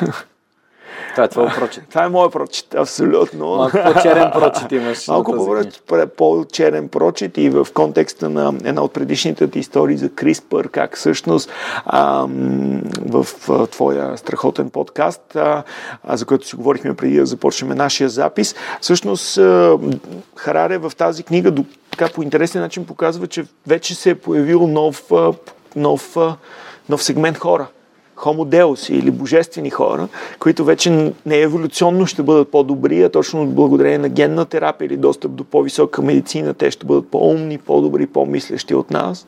И по много готин начин им размишлява в тази посока. И за да потвърдя черната нотка, за която ти каза, а, Харари задава и много конкретен въпрос. Какво ще се случи, когато в някакво обозримо бъдеще, не толкова по-далечно, както той казва, отколкото ние, сапиенс, си мислиме, Сапиенс ще стане излишен за Деус. Ами, всички, не знам колко хора са гледали Гатъка филма. Да. Бих им препоръчал да гледат Гатъка и да прочитат книгата и да разберат кое от двете виждания за света имат. Аз лично гледам на идващия Хомоделос като някаква невероятна възможност. На... Аз, аз наистина живея живота си в контекста на това нямаше да е възможно нито едно време преди настоящето и, и разглеждам света през положителното, през това а, виж, аз преди два дни бях в Тайланд, да. след 4 дена ще съм в Австрия а, и преди 30 години, когато съм се родил, нали, да кажа, аз а, си хващам самолет, ще отивам в Тайланд и след това се връщам и отивам в Алпите, а, нямаше да бъде... Нямаше да е възможно. Нямаше да бъде възможно. Да. И за, за нормалния, както си говорихме в началото, обикновения човек. Точно така. А сега аз съм, аз съм съвсем най-обикновеният човек на света и, и, и това е възможно. А, дай да, да продължим нататък. А, следващата книга, която разказах е а, биография и разказах а, първата биография, защото той няколко направи след това, на Ричард Брансън. А, как загубих невинността си. Наивността си. А, наивност, а, да, наивността си, да. На, на английски е по-готин, losing my virginity, а, защото всъщност, между другото е за това как е загубил virginity, ще разберете, ако прочетете книгата, но Брансън е интересен. Знаете ли, аз го чета от контекста на човек, който постоянно трябва да решава в корпорациите, с които работя. Е много интересен въпрос а, за това как а, а, да не имаме персонал, който не иска да работи а, за нас, защото става все по-трудно да ги мотивираме. А, как да съм по-конкурентоспособен във времена, в която вече не споря с а, а, конкурента ми от друга страна на улицата в, на ниво ритейл, а споря с Амазон защото наскоро бях на, буквално в петък бях на една конференция, в която те казват най-големият ни конкурент в областта на сегмента, в който ние продаваме бебешки и детски стоки, всъщност въобще не са конкурентите на улицата, Amazon, UK сайтовете, AliExpress и всъщност хората купуват колички, кошчета за кола вече не от България, от България откъде ли не по света. Така че всъщност как да бъдем конкурентен, когато светът става глобален и всъщност ние нямаме, нали, май никой няма ресурсите на Амазон. А, официално. Как? Еми Брансън казва най-лесният начин, най-лесно се убиват корпорации. Давид като голят. Да, но в контекста, знаете ли, неговия бизнес модел е уникален на Ричард Брансън. Той го формулира в края на, на по-скоро средата на 90-те години, когато започва истински да играе големите игрички на големите момчета. Той казва, не търсиме сини океани. Повечето хора като мен от корпоративния свят казват, намерим син океан. Концепцията Blue Ocean казва, място, в което има клиенти, има пари, но няма бизнес, ня, има няма бизнес но няма конкуренти, няма кули, които се борят за този клиент. В момента, в който дойдат акулите, дойдат големите, малкото на брой клиенти, представете си, няколко акули си ги дърпат и става в океан, защото ние се бориме дивашки за всеки един, за всеки един клиент и става кърваво повечето пазари много бързо днеска се насищат и стават кървави. Само, че Брансън казва, аз не търся сини океани. Аз влизам в океани, където има акули и акулите са устойчиво големи.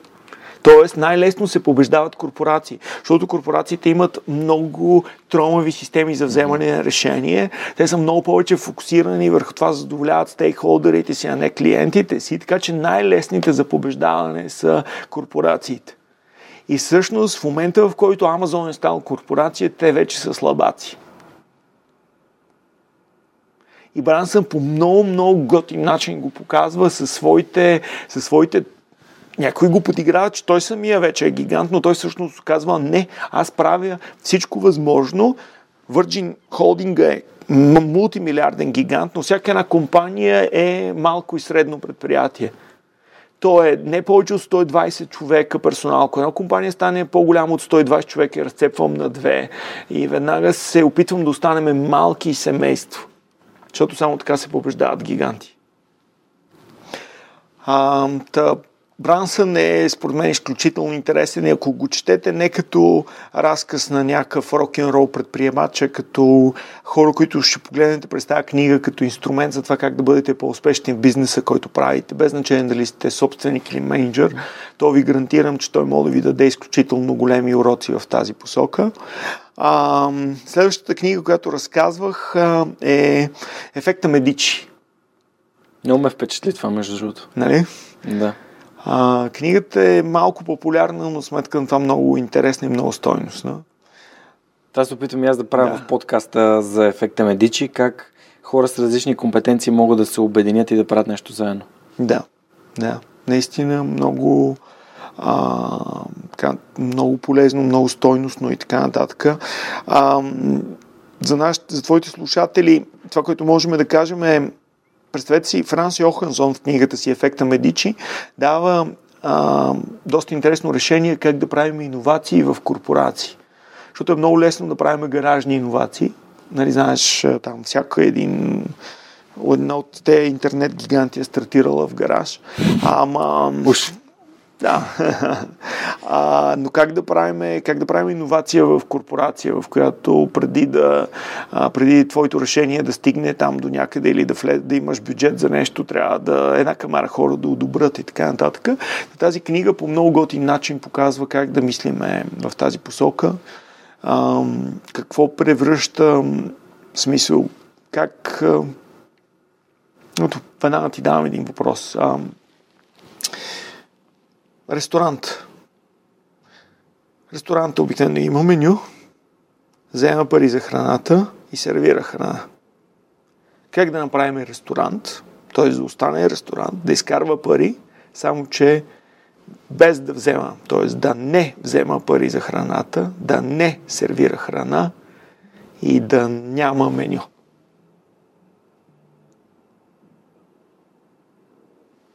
Вау!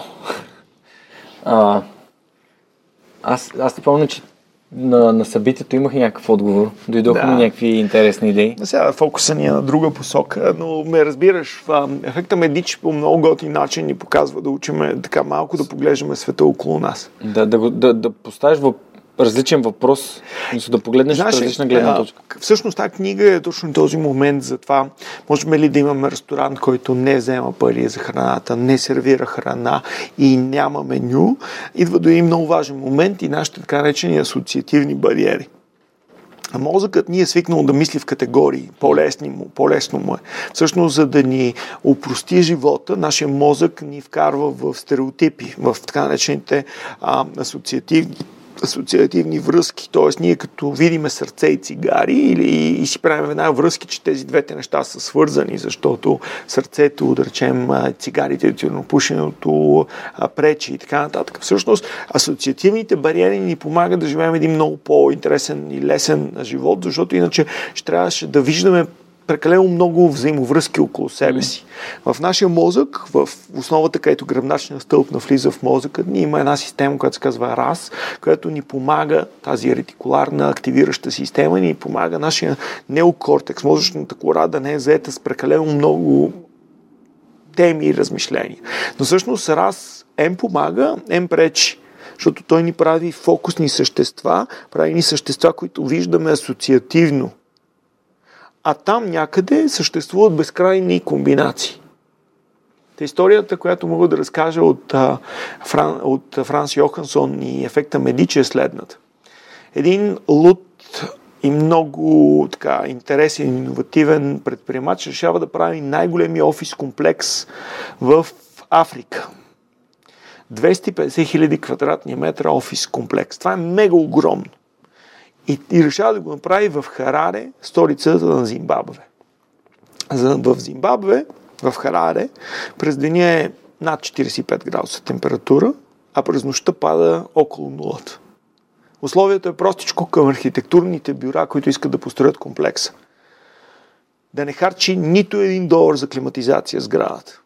Въпреки, че се намира в едно от най-екстремните места в света, трябва да го отоплява, да го изтодяваш през деня, да го отопляваш през нощта, то не трябва да харчи нито един долар за климатизация. Всички се отказват, след много няма нужда да влизам в дълбочина, но дори най-големите гении по термодинамика, по климатизация, които са включени в проектите, защото парите са много, всички искат да участват, но никой не успя да намери решение. Проектът стои на тезгяха с парите и финансирането повече от 5 години, докато един млад архитект не се вдига да отиде до Харари. Той работи в едно младо, току-що създадено архитектурно дружество, заедно с съпругата си и един приятел ентусиаст. Когато отива в Хараре, на място, където трябва да се направи комплекса, забелязва нещо, което всички други са забелязали. Че цялата площ, където трябва да се построи, е пълно с термитници. Високите по над 2 метра домове на безможните мравки термити.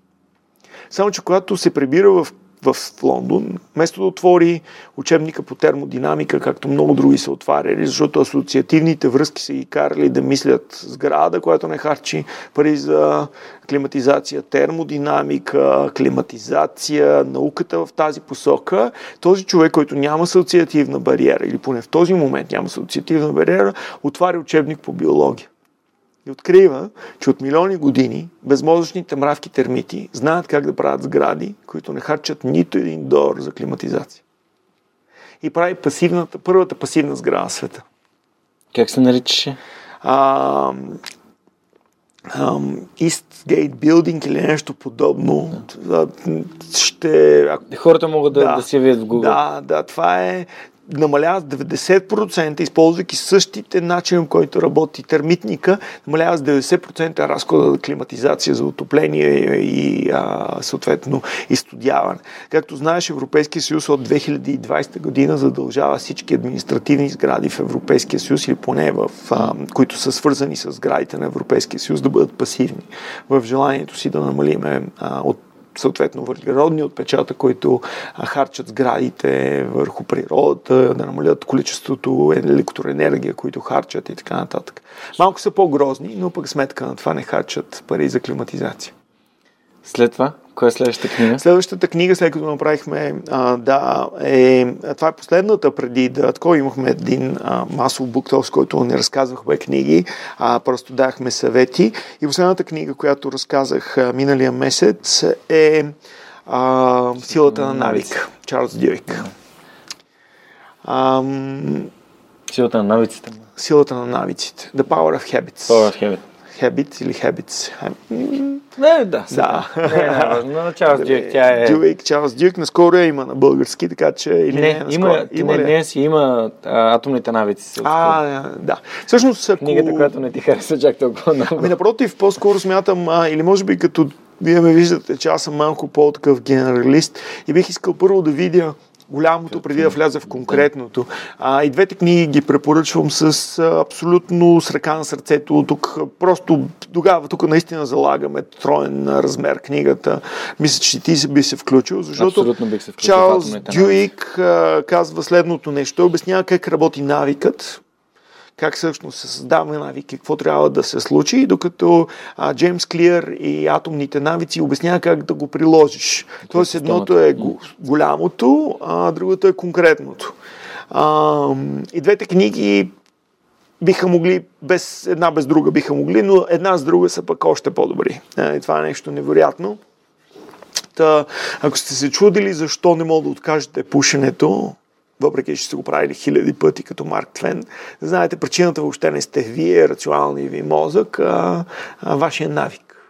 И всъщност Чарлз Дюк много по готин начин ще ви покаже как се формират навиците, а, как има а, така habit loop или цикъл на навика, как се активира, а, как всъщност за да формирате навики едно от най-важните неща е наградата. И понякога лошите навици имат много по-хубави награди от добрите. И по-важното, Моментални, моментални награди. Моментални награди. награди. Точно така, да.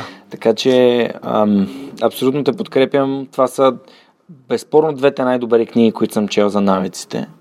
Да. Като нали, Джеймс Клиер е той просто е специалист на тема навици, просто защото това е неговата ниша. Точно той изцяло, изцяло е въвлечен вътре. Доста от нещата, които той е препоръчал, съм, съм ги пробвал и съм ги правил. А, за миналата година имах даже на рождения си ден се създадох навик да пиша статия всеки ден. Да. За 180 дни, за 6 месеца напред. Написах 178 от 180 статии. А, и двете техники, които използвах, беше кога пиша. Първото беше написано, когато си измия зъбите сутрин. Точно. Да. А не когато стана, ще пиша. Защото когато стана, имаш други неща, които трябва да правиш. А, и беше доста конкретно и в момента, в, първоначално пишех тогава, след като в един момент просто вече навик се беше включил и можех да пиша по всяко време на деня. Просто имах навик, че трябва да напиша нещо. Дори ми е случило да ставам от леглото вечерта, защото не съм си написал статия. Точно. А, а второто нещо е това, че го обещах на много хора. Тоест wow. този peer pressure, който използвах, да. а, когато казах на хората, хора ще го правят това, и между другото, посещаемостта и към свръхчовека се увеличи доста, защото това е съдържание, което аз качвах всеки ден, всеки Точно, ден на страницата. Да. И това доста ми помогна, така че ако хората искат да тестват, могат да, нали, да прочитат книгите и да, да си вземат. В новата ми книга пък аз много работя по наградите а, защото пък за мен е лично наградата а, на навика на края. Тоест, а, нали, за да обясним, защото ние само зачекнахме, на цикълът на навика е следното. Имаме Q, активатор, спусък или нещо, което активира навика. Както ти каза, Джеймс Клиър препоръчва да закачиме така наречен habit stacking, той го нарича да закачиме няколко неща, които така и така ще ги прави, ще ги закачиме един след друг. Както ти каза, когато стана, ще пиша две страници, една, страничка. една страничка.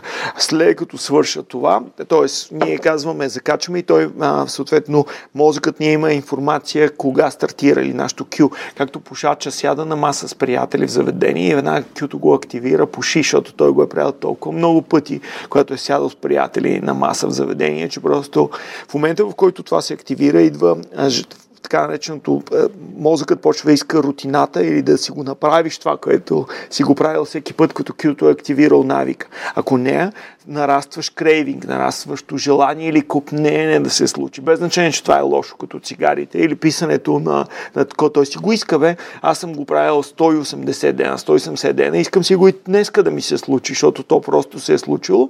Но всъщност крейвинга е точно тук, защо Дюек е равно добър на Клиер. Дюйк обяснява, че всъщност най- Клиер много готино закача кога да го стартираш, прешера, който ти спомена, да, много техники, но според мен е малко по-слаб на ниво награди. Докато пък Дюйк е много по-добър и обяснява как наградата прави навик. Пример, аз също пиша по две страници всеки ден от книгата си тя си има отново, закачил съм я, както Клиер каза, кога, веднага след като стана. И, но веднага след това казвам, аз няма да пия кафе, докато не съм... Свършиш двете страници.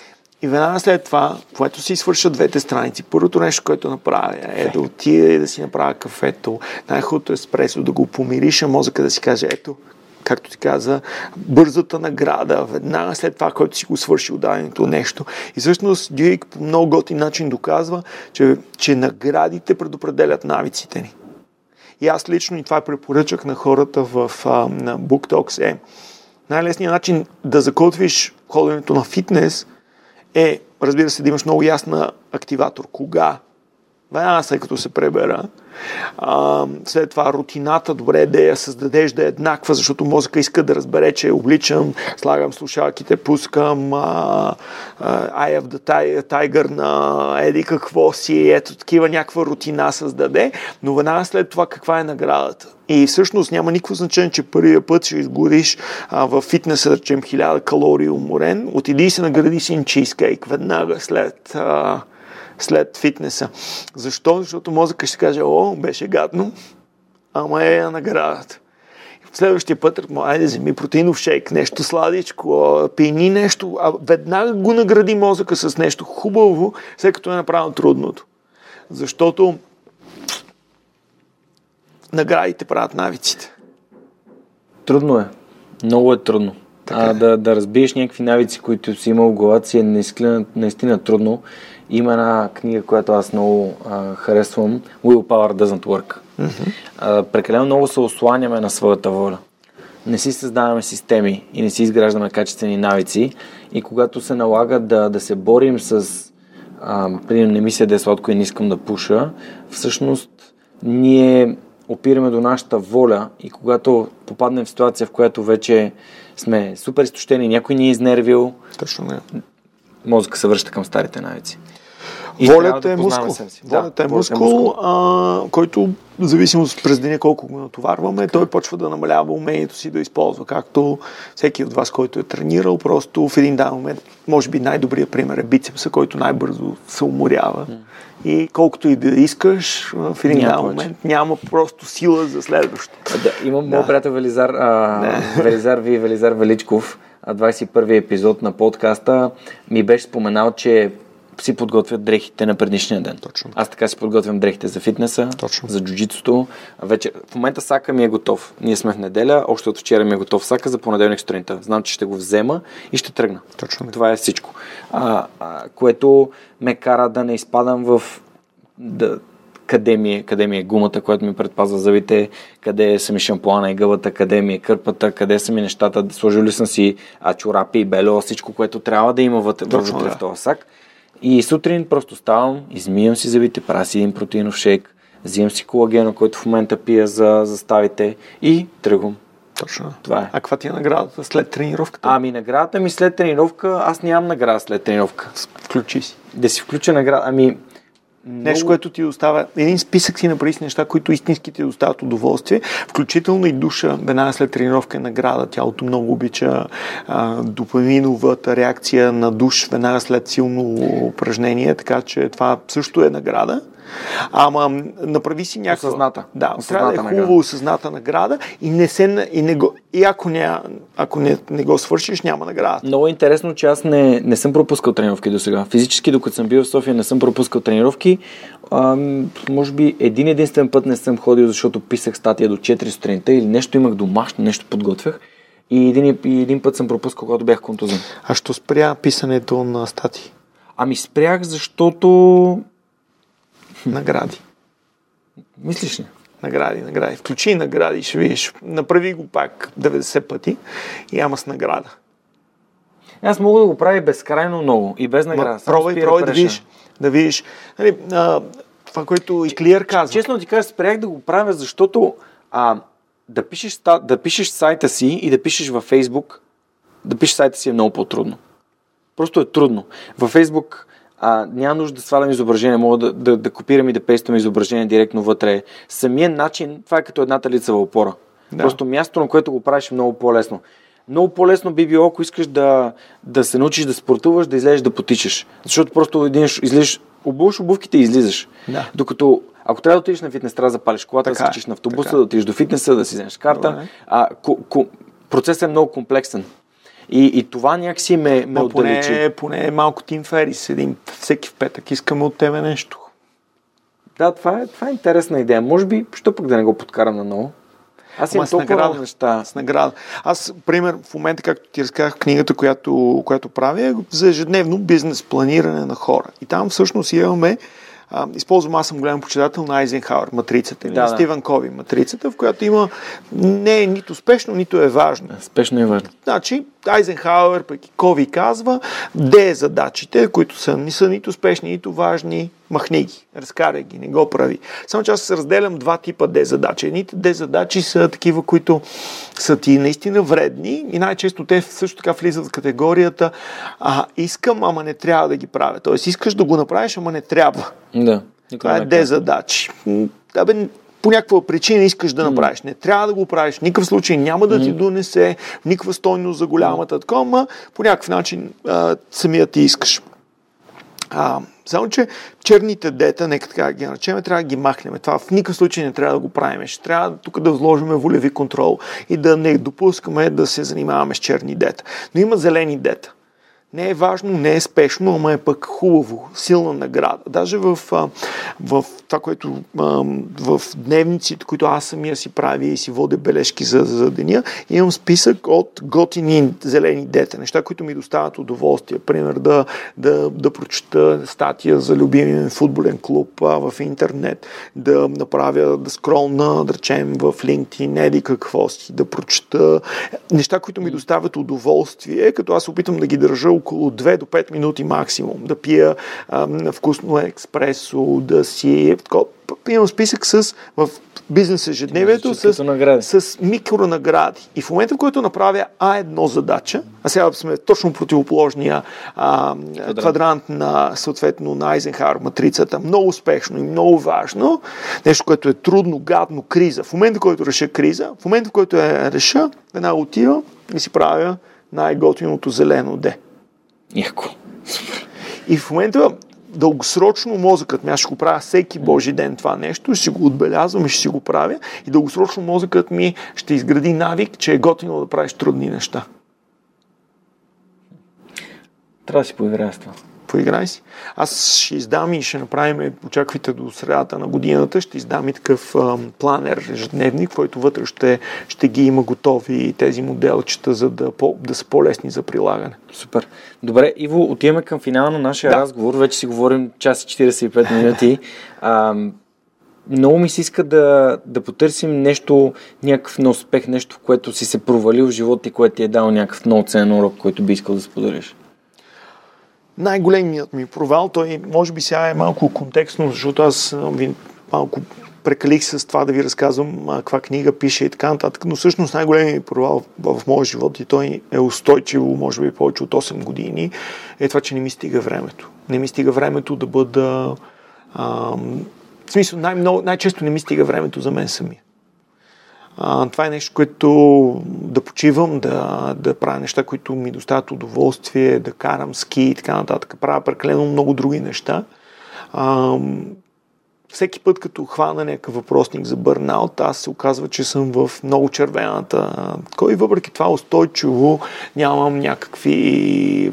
Но аз съм прекалено работещ човек, прекалено човек, който ам, не му стига времето за една камара неща, които, които иска да направи. Така че аз устойчиво, дългогодишно се провалям там.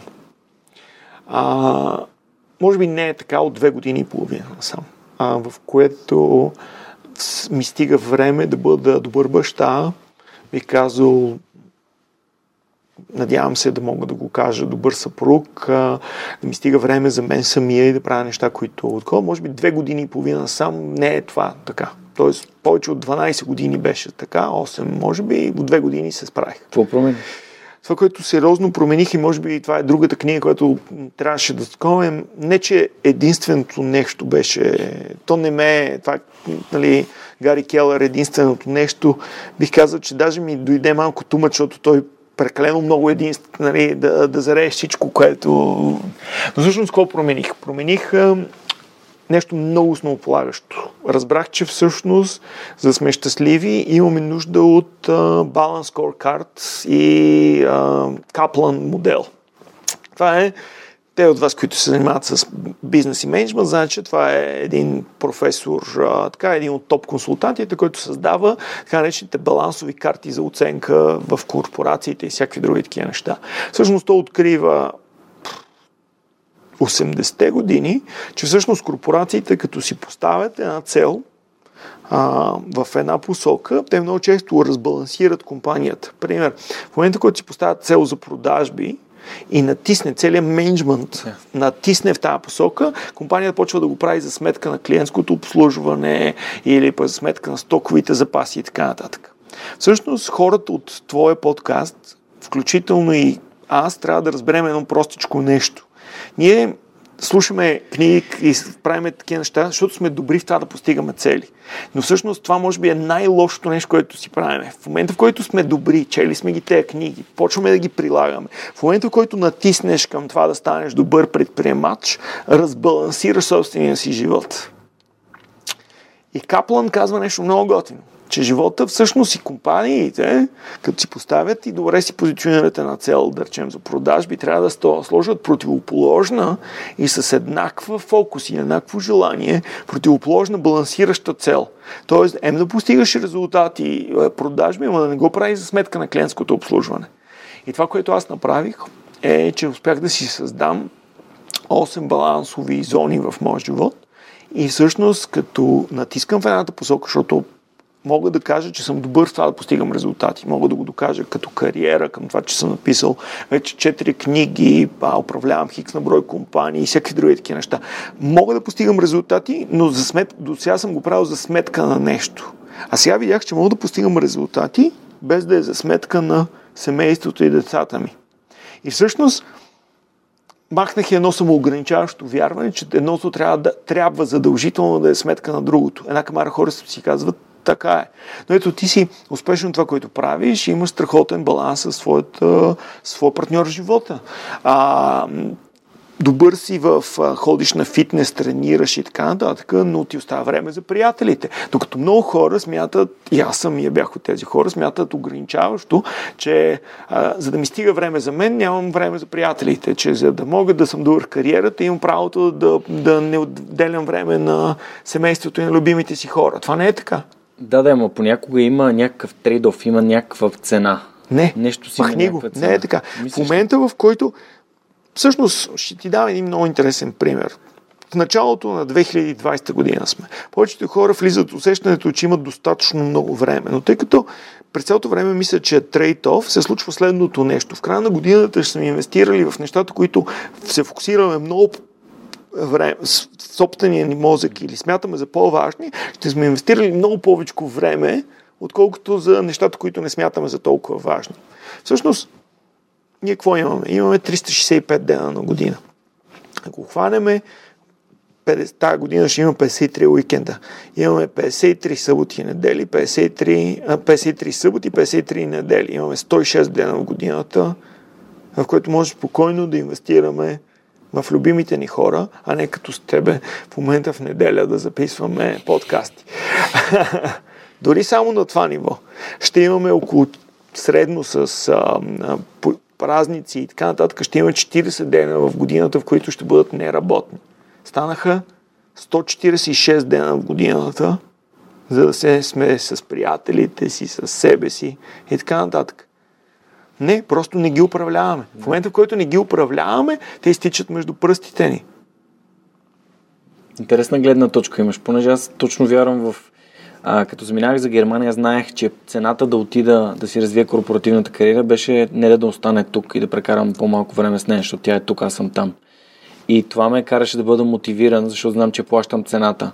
Когато не се пребирам, знаех, че искам да прекарам повече време с нея и бях склонен да, да разменя кариерата си, за това да прекарам повече време с човек, който обичам. И напуснах. Нали, не беше само това, но това беше определящ фактор. Но забелязваш ли ти веднага мозъкът ти а, е казал, окей, имаме липса на хикс на брой пари всеки месец. Аз мога ли да, какво мога да започна да правя, което да ги компенсира в рамките на, няма да стане от раз, mm-hmm. но в рамките на две години. Mm-hmm. И най-вероятно към този момент надали си стигнал германските си приходи, но най- най-вероятното с контекста на това, че България е по-ефтино за една камара неща, живееш ем по-щастливо и имаш горе-долу същите доходи и същия лайфстайл, който си имал в Германия с, особено познавайки Хамбург, силно си умира от скук.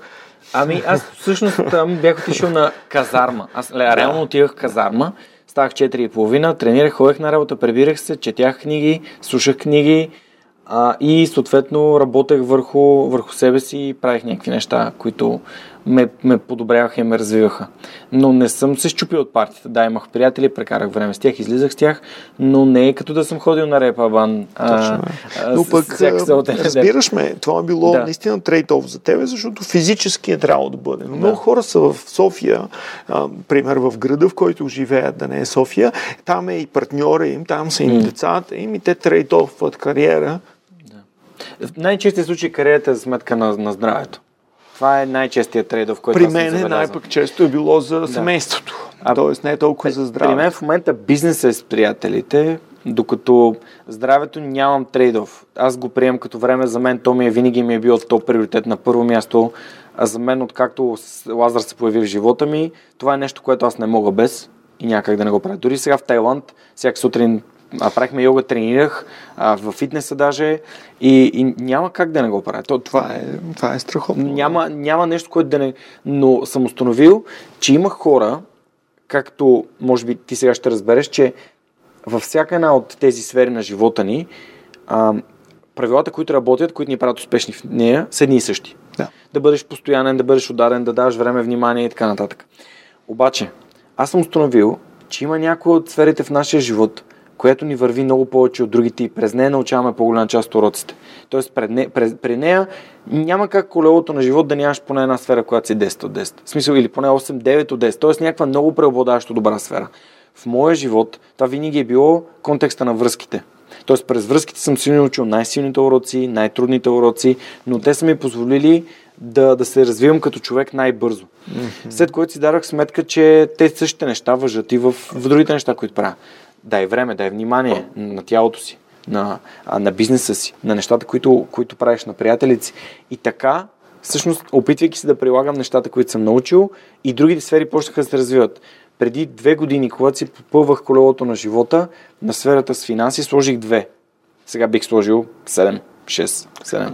Нали? И това е защото си казах, окей, тук ми липсва нещо, трябва да поработя тук. Ето, виждаш ли? И да приложа тези неща. И не си го направил за сметка на. Не, просто... Защото ако много често нали, се сещаш срещу финанси, стоят да речем приятели, Ама съм намалил срещите с приятели. В смисъл, просто защото сега създавам различен тип среда, просто моите близки приятели няма как Но физически не би да дал време. оценка, че приятелските ти отношения, Са че се, хората се влушили? са- Не, не бих дал такава оценка. Ето, ли? Има хора, които не приемат това, че съм прекараме по-малко време, но има други хора, с които нямаме ник- никаква промяна в взаимоотношенията и те знаят, че могат да разчитат на мен, аз знам, че могат да разчитат на тях. Точно. Просто предлагаме а, по-малко време, просто а, пре, а, прекарваме заедно, но знам, че те оценяват факта, че в момента развивам нещо, което ми е важно и Точно. за да може да прекараме повече време после заедно. Имаме предвид, че най-силно, може би, ще пострада колелото в важни моменти в живота. И то казвам не само негативни такива, защото негативните понякога ни разтърсват, но в момента, в който ти се роди дете, ще видиш как изведнъж Да. колелото рязко ще се разбалансира, защото се появява нещо, което има изключителен приоритет в съзнанието. Но аз, може би, точно детето в моя живот показва, че можеш да бъдеш и а, как нямах време изведнъж, се оказа, че имам време ем да работя, ем да, Да се грижиш за да, се, да се грижиме за детето. И в крайна сметка аз нали, аз все още размишлявам дали да, да е колелото, защото колелото има а, нали, една много интересна концепция, че ние много бързо асоциираме, че то трябва да е идеално гладко, за да е перфектно. Mm. Това надали е задължително, но трябва да имаш много силен човешки личен фокус върху сферите в живота, които са важни, защото щастието не е когато си пико в едно, а нулев в друго. Да. Така е. Примерно пари и връзки. Нали, ако имаш много пари, нямаш никакви връзки, това а, не е един такъв пример на хора, които Точно, имат да. кофти взаимоотношения и много пари. Абсолютно. И обратното. Хора, които имат невероятно много хора и обичат страшно много хора и прекарат много време с тях, пък финансово изобщо не са, не, Точно, не да. са в... Да. Така че има баланс. Наистина има, Има баланс. баланс. Има баланс, но той може да бъде постигнат като се фокусираш върху нещо проблемно, да го развиеш и, и знаеш, че нали, това би вложил по-малко усилия в другите сфери, но, но вече то е осъзнат избор. Да те върна малко към корпорациите. Те са много опасни и много добри в много отношения. Опасни, защото те имат огромното желание устойчиво да постигат резултати. Как са го направили през годините тази система да изкарваме пари, и то устойчиво, т.е. следващия месец, следващото три месеца, следващата година да изпълним и за това. Всъщност ние не трябва да трябва да погледнем те какво го правят. И всъщност Капланд и неговата баланс scorecard казва, окей, ти си главен изпълнителен директор на компания, както ние сме главни изпълнителен директор на собствения си живот. Окей, ти трябва да знаеш, че стандартно, в момента, в който натиснеш тук, е възможно да дисбалансира. Затова като главен изпълнителен директор натискаш насам, слагаш контрамерка от другата страна, контрацел в другата посока и натискаш и там. И това, което е възможно, и Каплан го е показал, и ние ще го докажем и със собствените си животи, е, че е възможно да постигаш устойчиви резултати, като едновременно постигаш резултати и повишаваш качеството на обслужването и клиентските отношения е абсолютно възможно. Просто е въпрос на фокус. Защото ако не го направиш, в момента, който натиснеш тук, ще го направиш за сметка на. Тоест, ако се оставяме на течението, винаги, натискайки към кариера, ще бъде за сметка на семейство, на приятели, На здраве. на здраве. В момента, в който натиснем към а аз съм човек, ще е за сметка на партньор, ще е за сметка на да, родители, ще е за сметка на дете и така нататък и така нататък. Не, натискаме и двете посоки. Супер. Ами Иво, това беше наистина много, много интересен преглед към нещо, което аз имам в моята глава и доста често си играя с него. И смятам, че вече е момента да ти задам последния въпрос на епизода. Най-вероятно знаеш какъв е той. Ако имаше машина на времето и можеш да се върнеш назад към себе си, колко назад би се върнал и каква информация би си дал? Какво би си казал? Това е нали, страни от тотото, нали? а, знаеш, аз гледам хора като тебе, а, защото вече съм, нали, сещаш там, да знам, може би кризата на средната възраст е много класическа при мен. Избях маратон, пуснах си брада. А, много съм класически в това отношение, направо даже скучен. А, и гледам хора като тебе и много ми се искаше да се върна някъде там в, а, може би наистина около 20 и 5-30 години и да си дам няколко съвета как да се фокусирам, а не как да се разпилявам и така нататък. А, Та, съвета, който би бил е малко по-такова, т.е. понамали количествата интереси и се фокусира върху това, което истински ти носи, ти носи удоволствие. Защото един от големите, е, много хубаво е да бъдеш човек с интереси, с широки общи познания, с предприемчив дух, който иска да пробва и това, и това, да, да, да, да си стартирал компании, да си правил това и онова. Но всъщност в момента, който правим прекалено много неща, може би от време на време правиме по-малко качествено това, което трябва да правим. Малко на, в контекста на единственото нещо. Така че аз лично бих се посъветвал, колкото и ограничаващо звучи, да понамаля количеството интереси, които имам и да се фокусирам върху тези, в които от една страна съм уникален и може би повечето хора дори да тръгнат сега да ме преследват, ще им бъде трудно да ме стигнат. И второто е да мога аз да имам повече време да правя важните неща а, да съм по-близко до 10 000 часа, за които ще си говорим в изключителните в BookTalks.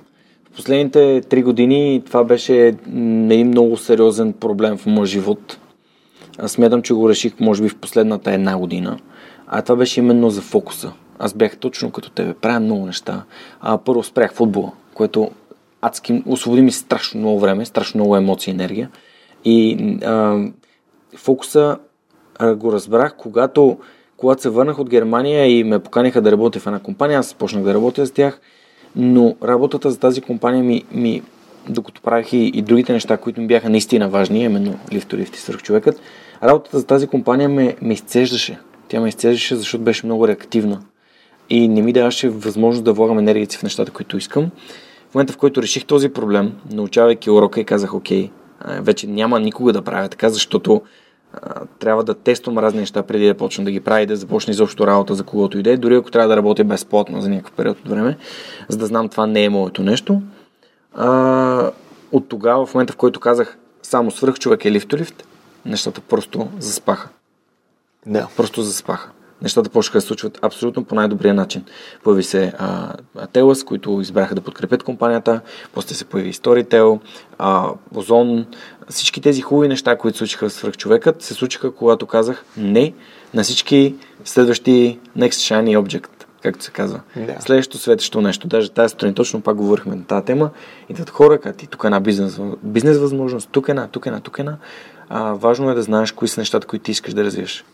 Защото не можем да се разпилеем и да, да отидем към всички. Много ти благодаря за това, което казваш. Фокуса е за мен ам, трудно е. Много е трудно, да. Трудно е, изключително трудно е да се откажеш от неща, които знаеш и си правил и искаш, или ти си мислиш, че искаш. И тук мога да използваме Уорън Бъфет и неговия съвет. Към 25 мечти, 25 неща, които искаш да направиш. Отбележи си тези 5, които са най-важни и за нищо на света не прави нищо от другите 20. Точно. Поне докато не сбъднеш тези 5. Абсолютно. А, трудно е. Трудно е, да. Но Така е че да е ние се намираме, да знам, не знам кое е по-трудно, по-трудно, защото може би нито един от твоите слушатели не е от хората, които пък не знаят какво да правят в живота си. Това е, това е защото ние сме в нея другите проценти, в които пък имаме прекалено много други неща да правим. Различни да, казуси за решаване. Така, и, и това идва стъпка по стъпка. Хората ме питат, а, как, как, как, как взимам решение, как си поставям целите. При мен е много важно да не си поставям цели преди да съм стъпил на следващото стъпало. Тоест аз не гледам на три стъпала напред какво има, защото аз не знам какво ще има там. Знам какво е следващото стъпало и когато трябваше да стане устойчив подкаста, целта беше да стане устойчив.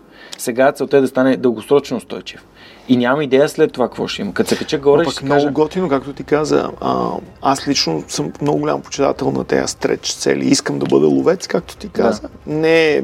Да, но той е, то, да, то е визия. То е визия. То е визия. То не е каква ми е да. през 300 по трябва да случи, защото това е това е разбито в смарт, както казваш. Смарт. Стъпки, стъпки, стъпки. По-добре да. смартър, за да има емоция. А, да има емоция, да. Да има емоция, макар че понякога някакви неща са навици, такива, които искаш да закотвиш и не са кой знае колко емоционални. Прав си. Да. Благодаря ти много, че гостувах в човека. Пожелавам успех на, на Book Talks, на всички събития. А, аз съм редовен, така че надявам да. се, че нашите слушатели ще дойдат. А, успех на Worky, успех на, на In Your Hands. Благодаря. И благодаря ти за тези два часа. Наистина подейства ми изключително освежаващо и зареждащо, както винаги. На нашите слушатели пожелавам една вдъхновяваща седмица и се надявам, че този епизод отново е бил а, много ценен за вас. Оставам на разположение за всякаква обратна връзка и ако решите да ни подкрепите и да се включите в свръхчовешкото общество, можете да последвате Patreon линка, който ще ви даде повече информация. Благодаря ви, че бяхте с нас и до скоро! Този епизод достигна до вас благодарение на усилията на екипа и подкрепата на дарителите на свърхчовекът. Автор и водещ Георги Ненов, аудиообработка Радослав Радоев, креатив Анелия Пейчева, маркетинг Анна Мария Ангелова, консултант Неда Борисова. Както и все по-големия списък с хора, които подкрепят свърхчовека, за което съм им безкрайно благодарен.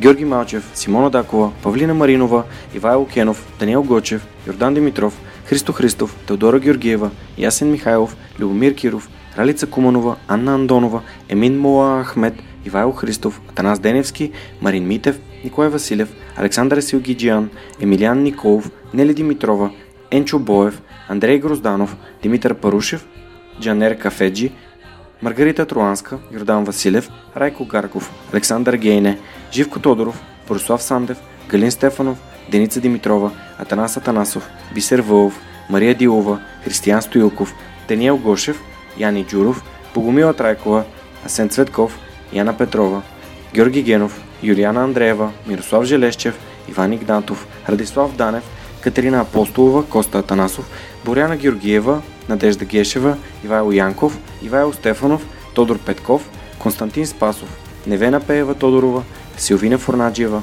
Борислав Дончев, Павлина Андонова Иванова, Цвети Тотева, Камен Стойков, Радослав Георгиев, Помен Иванов, Лиляна Берон, Христо Бакалов, Кирил Юнаков, Моменка Матева, Кристиян Михайлов, Ели Спасова, Александър Гиновски, Мирослав Моравски, Николай Маринов, Никола Томов, Георги Орданов, Александър Куманов, Евелина Костадинова, Мирослав Филков, Мартин Ангелов, Даниил Петков, Стани Цветанова, Румен Митев, Нетко Христов, Иван Белчев, Синди Стефанова, Марин Петков и Мартина Георгиева.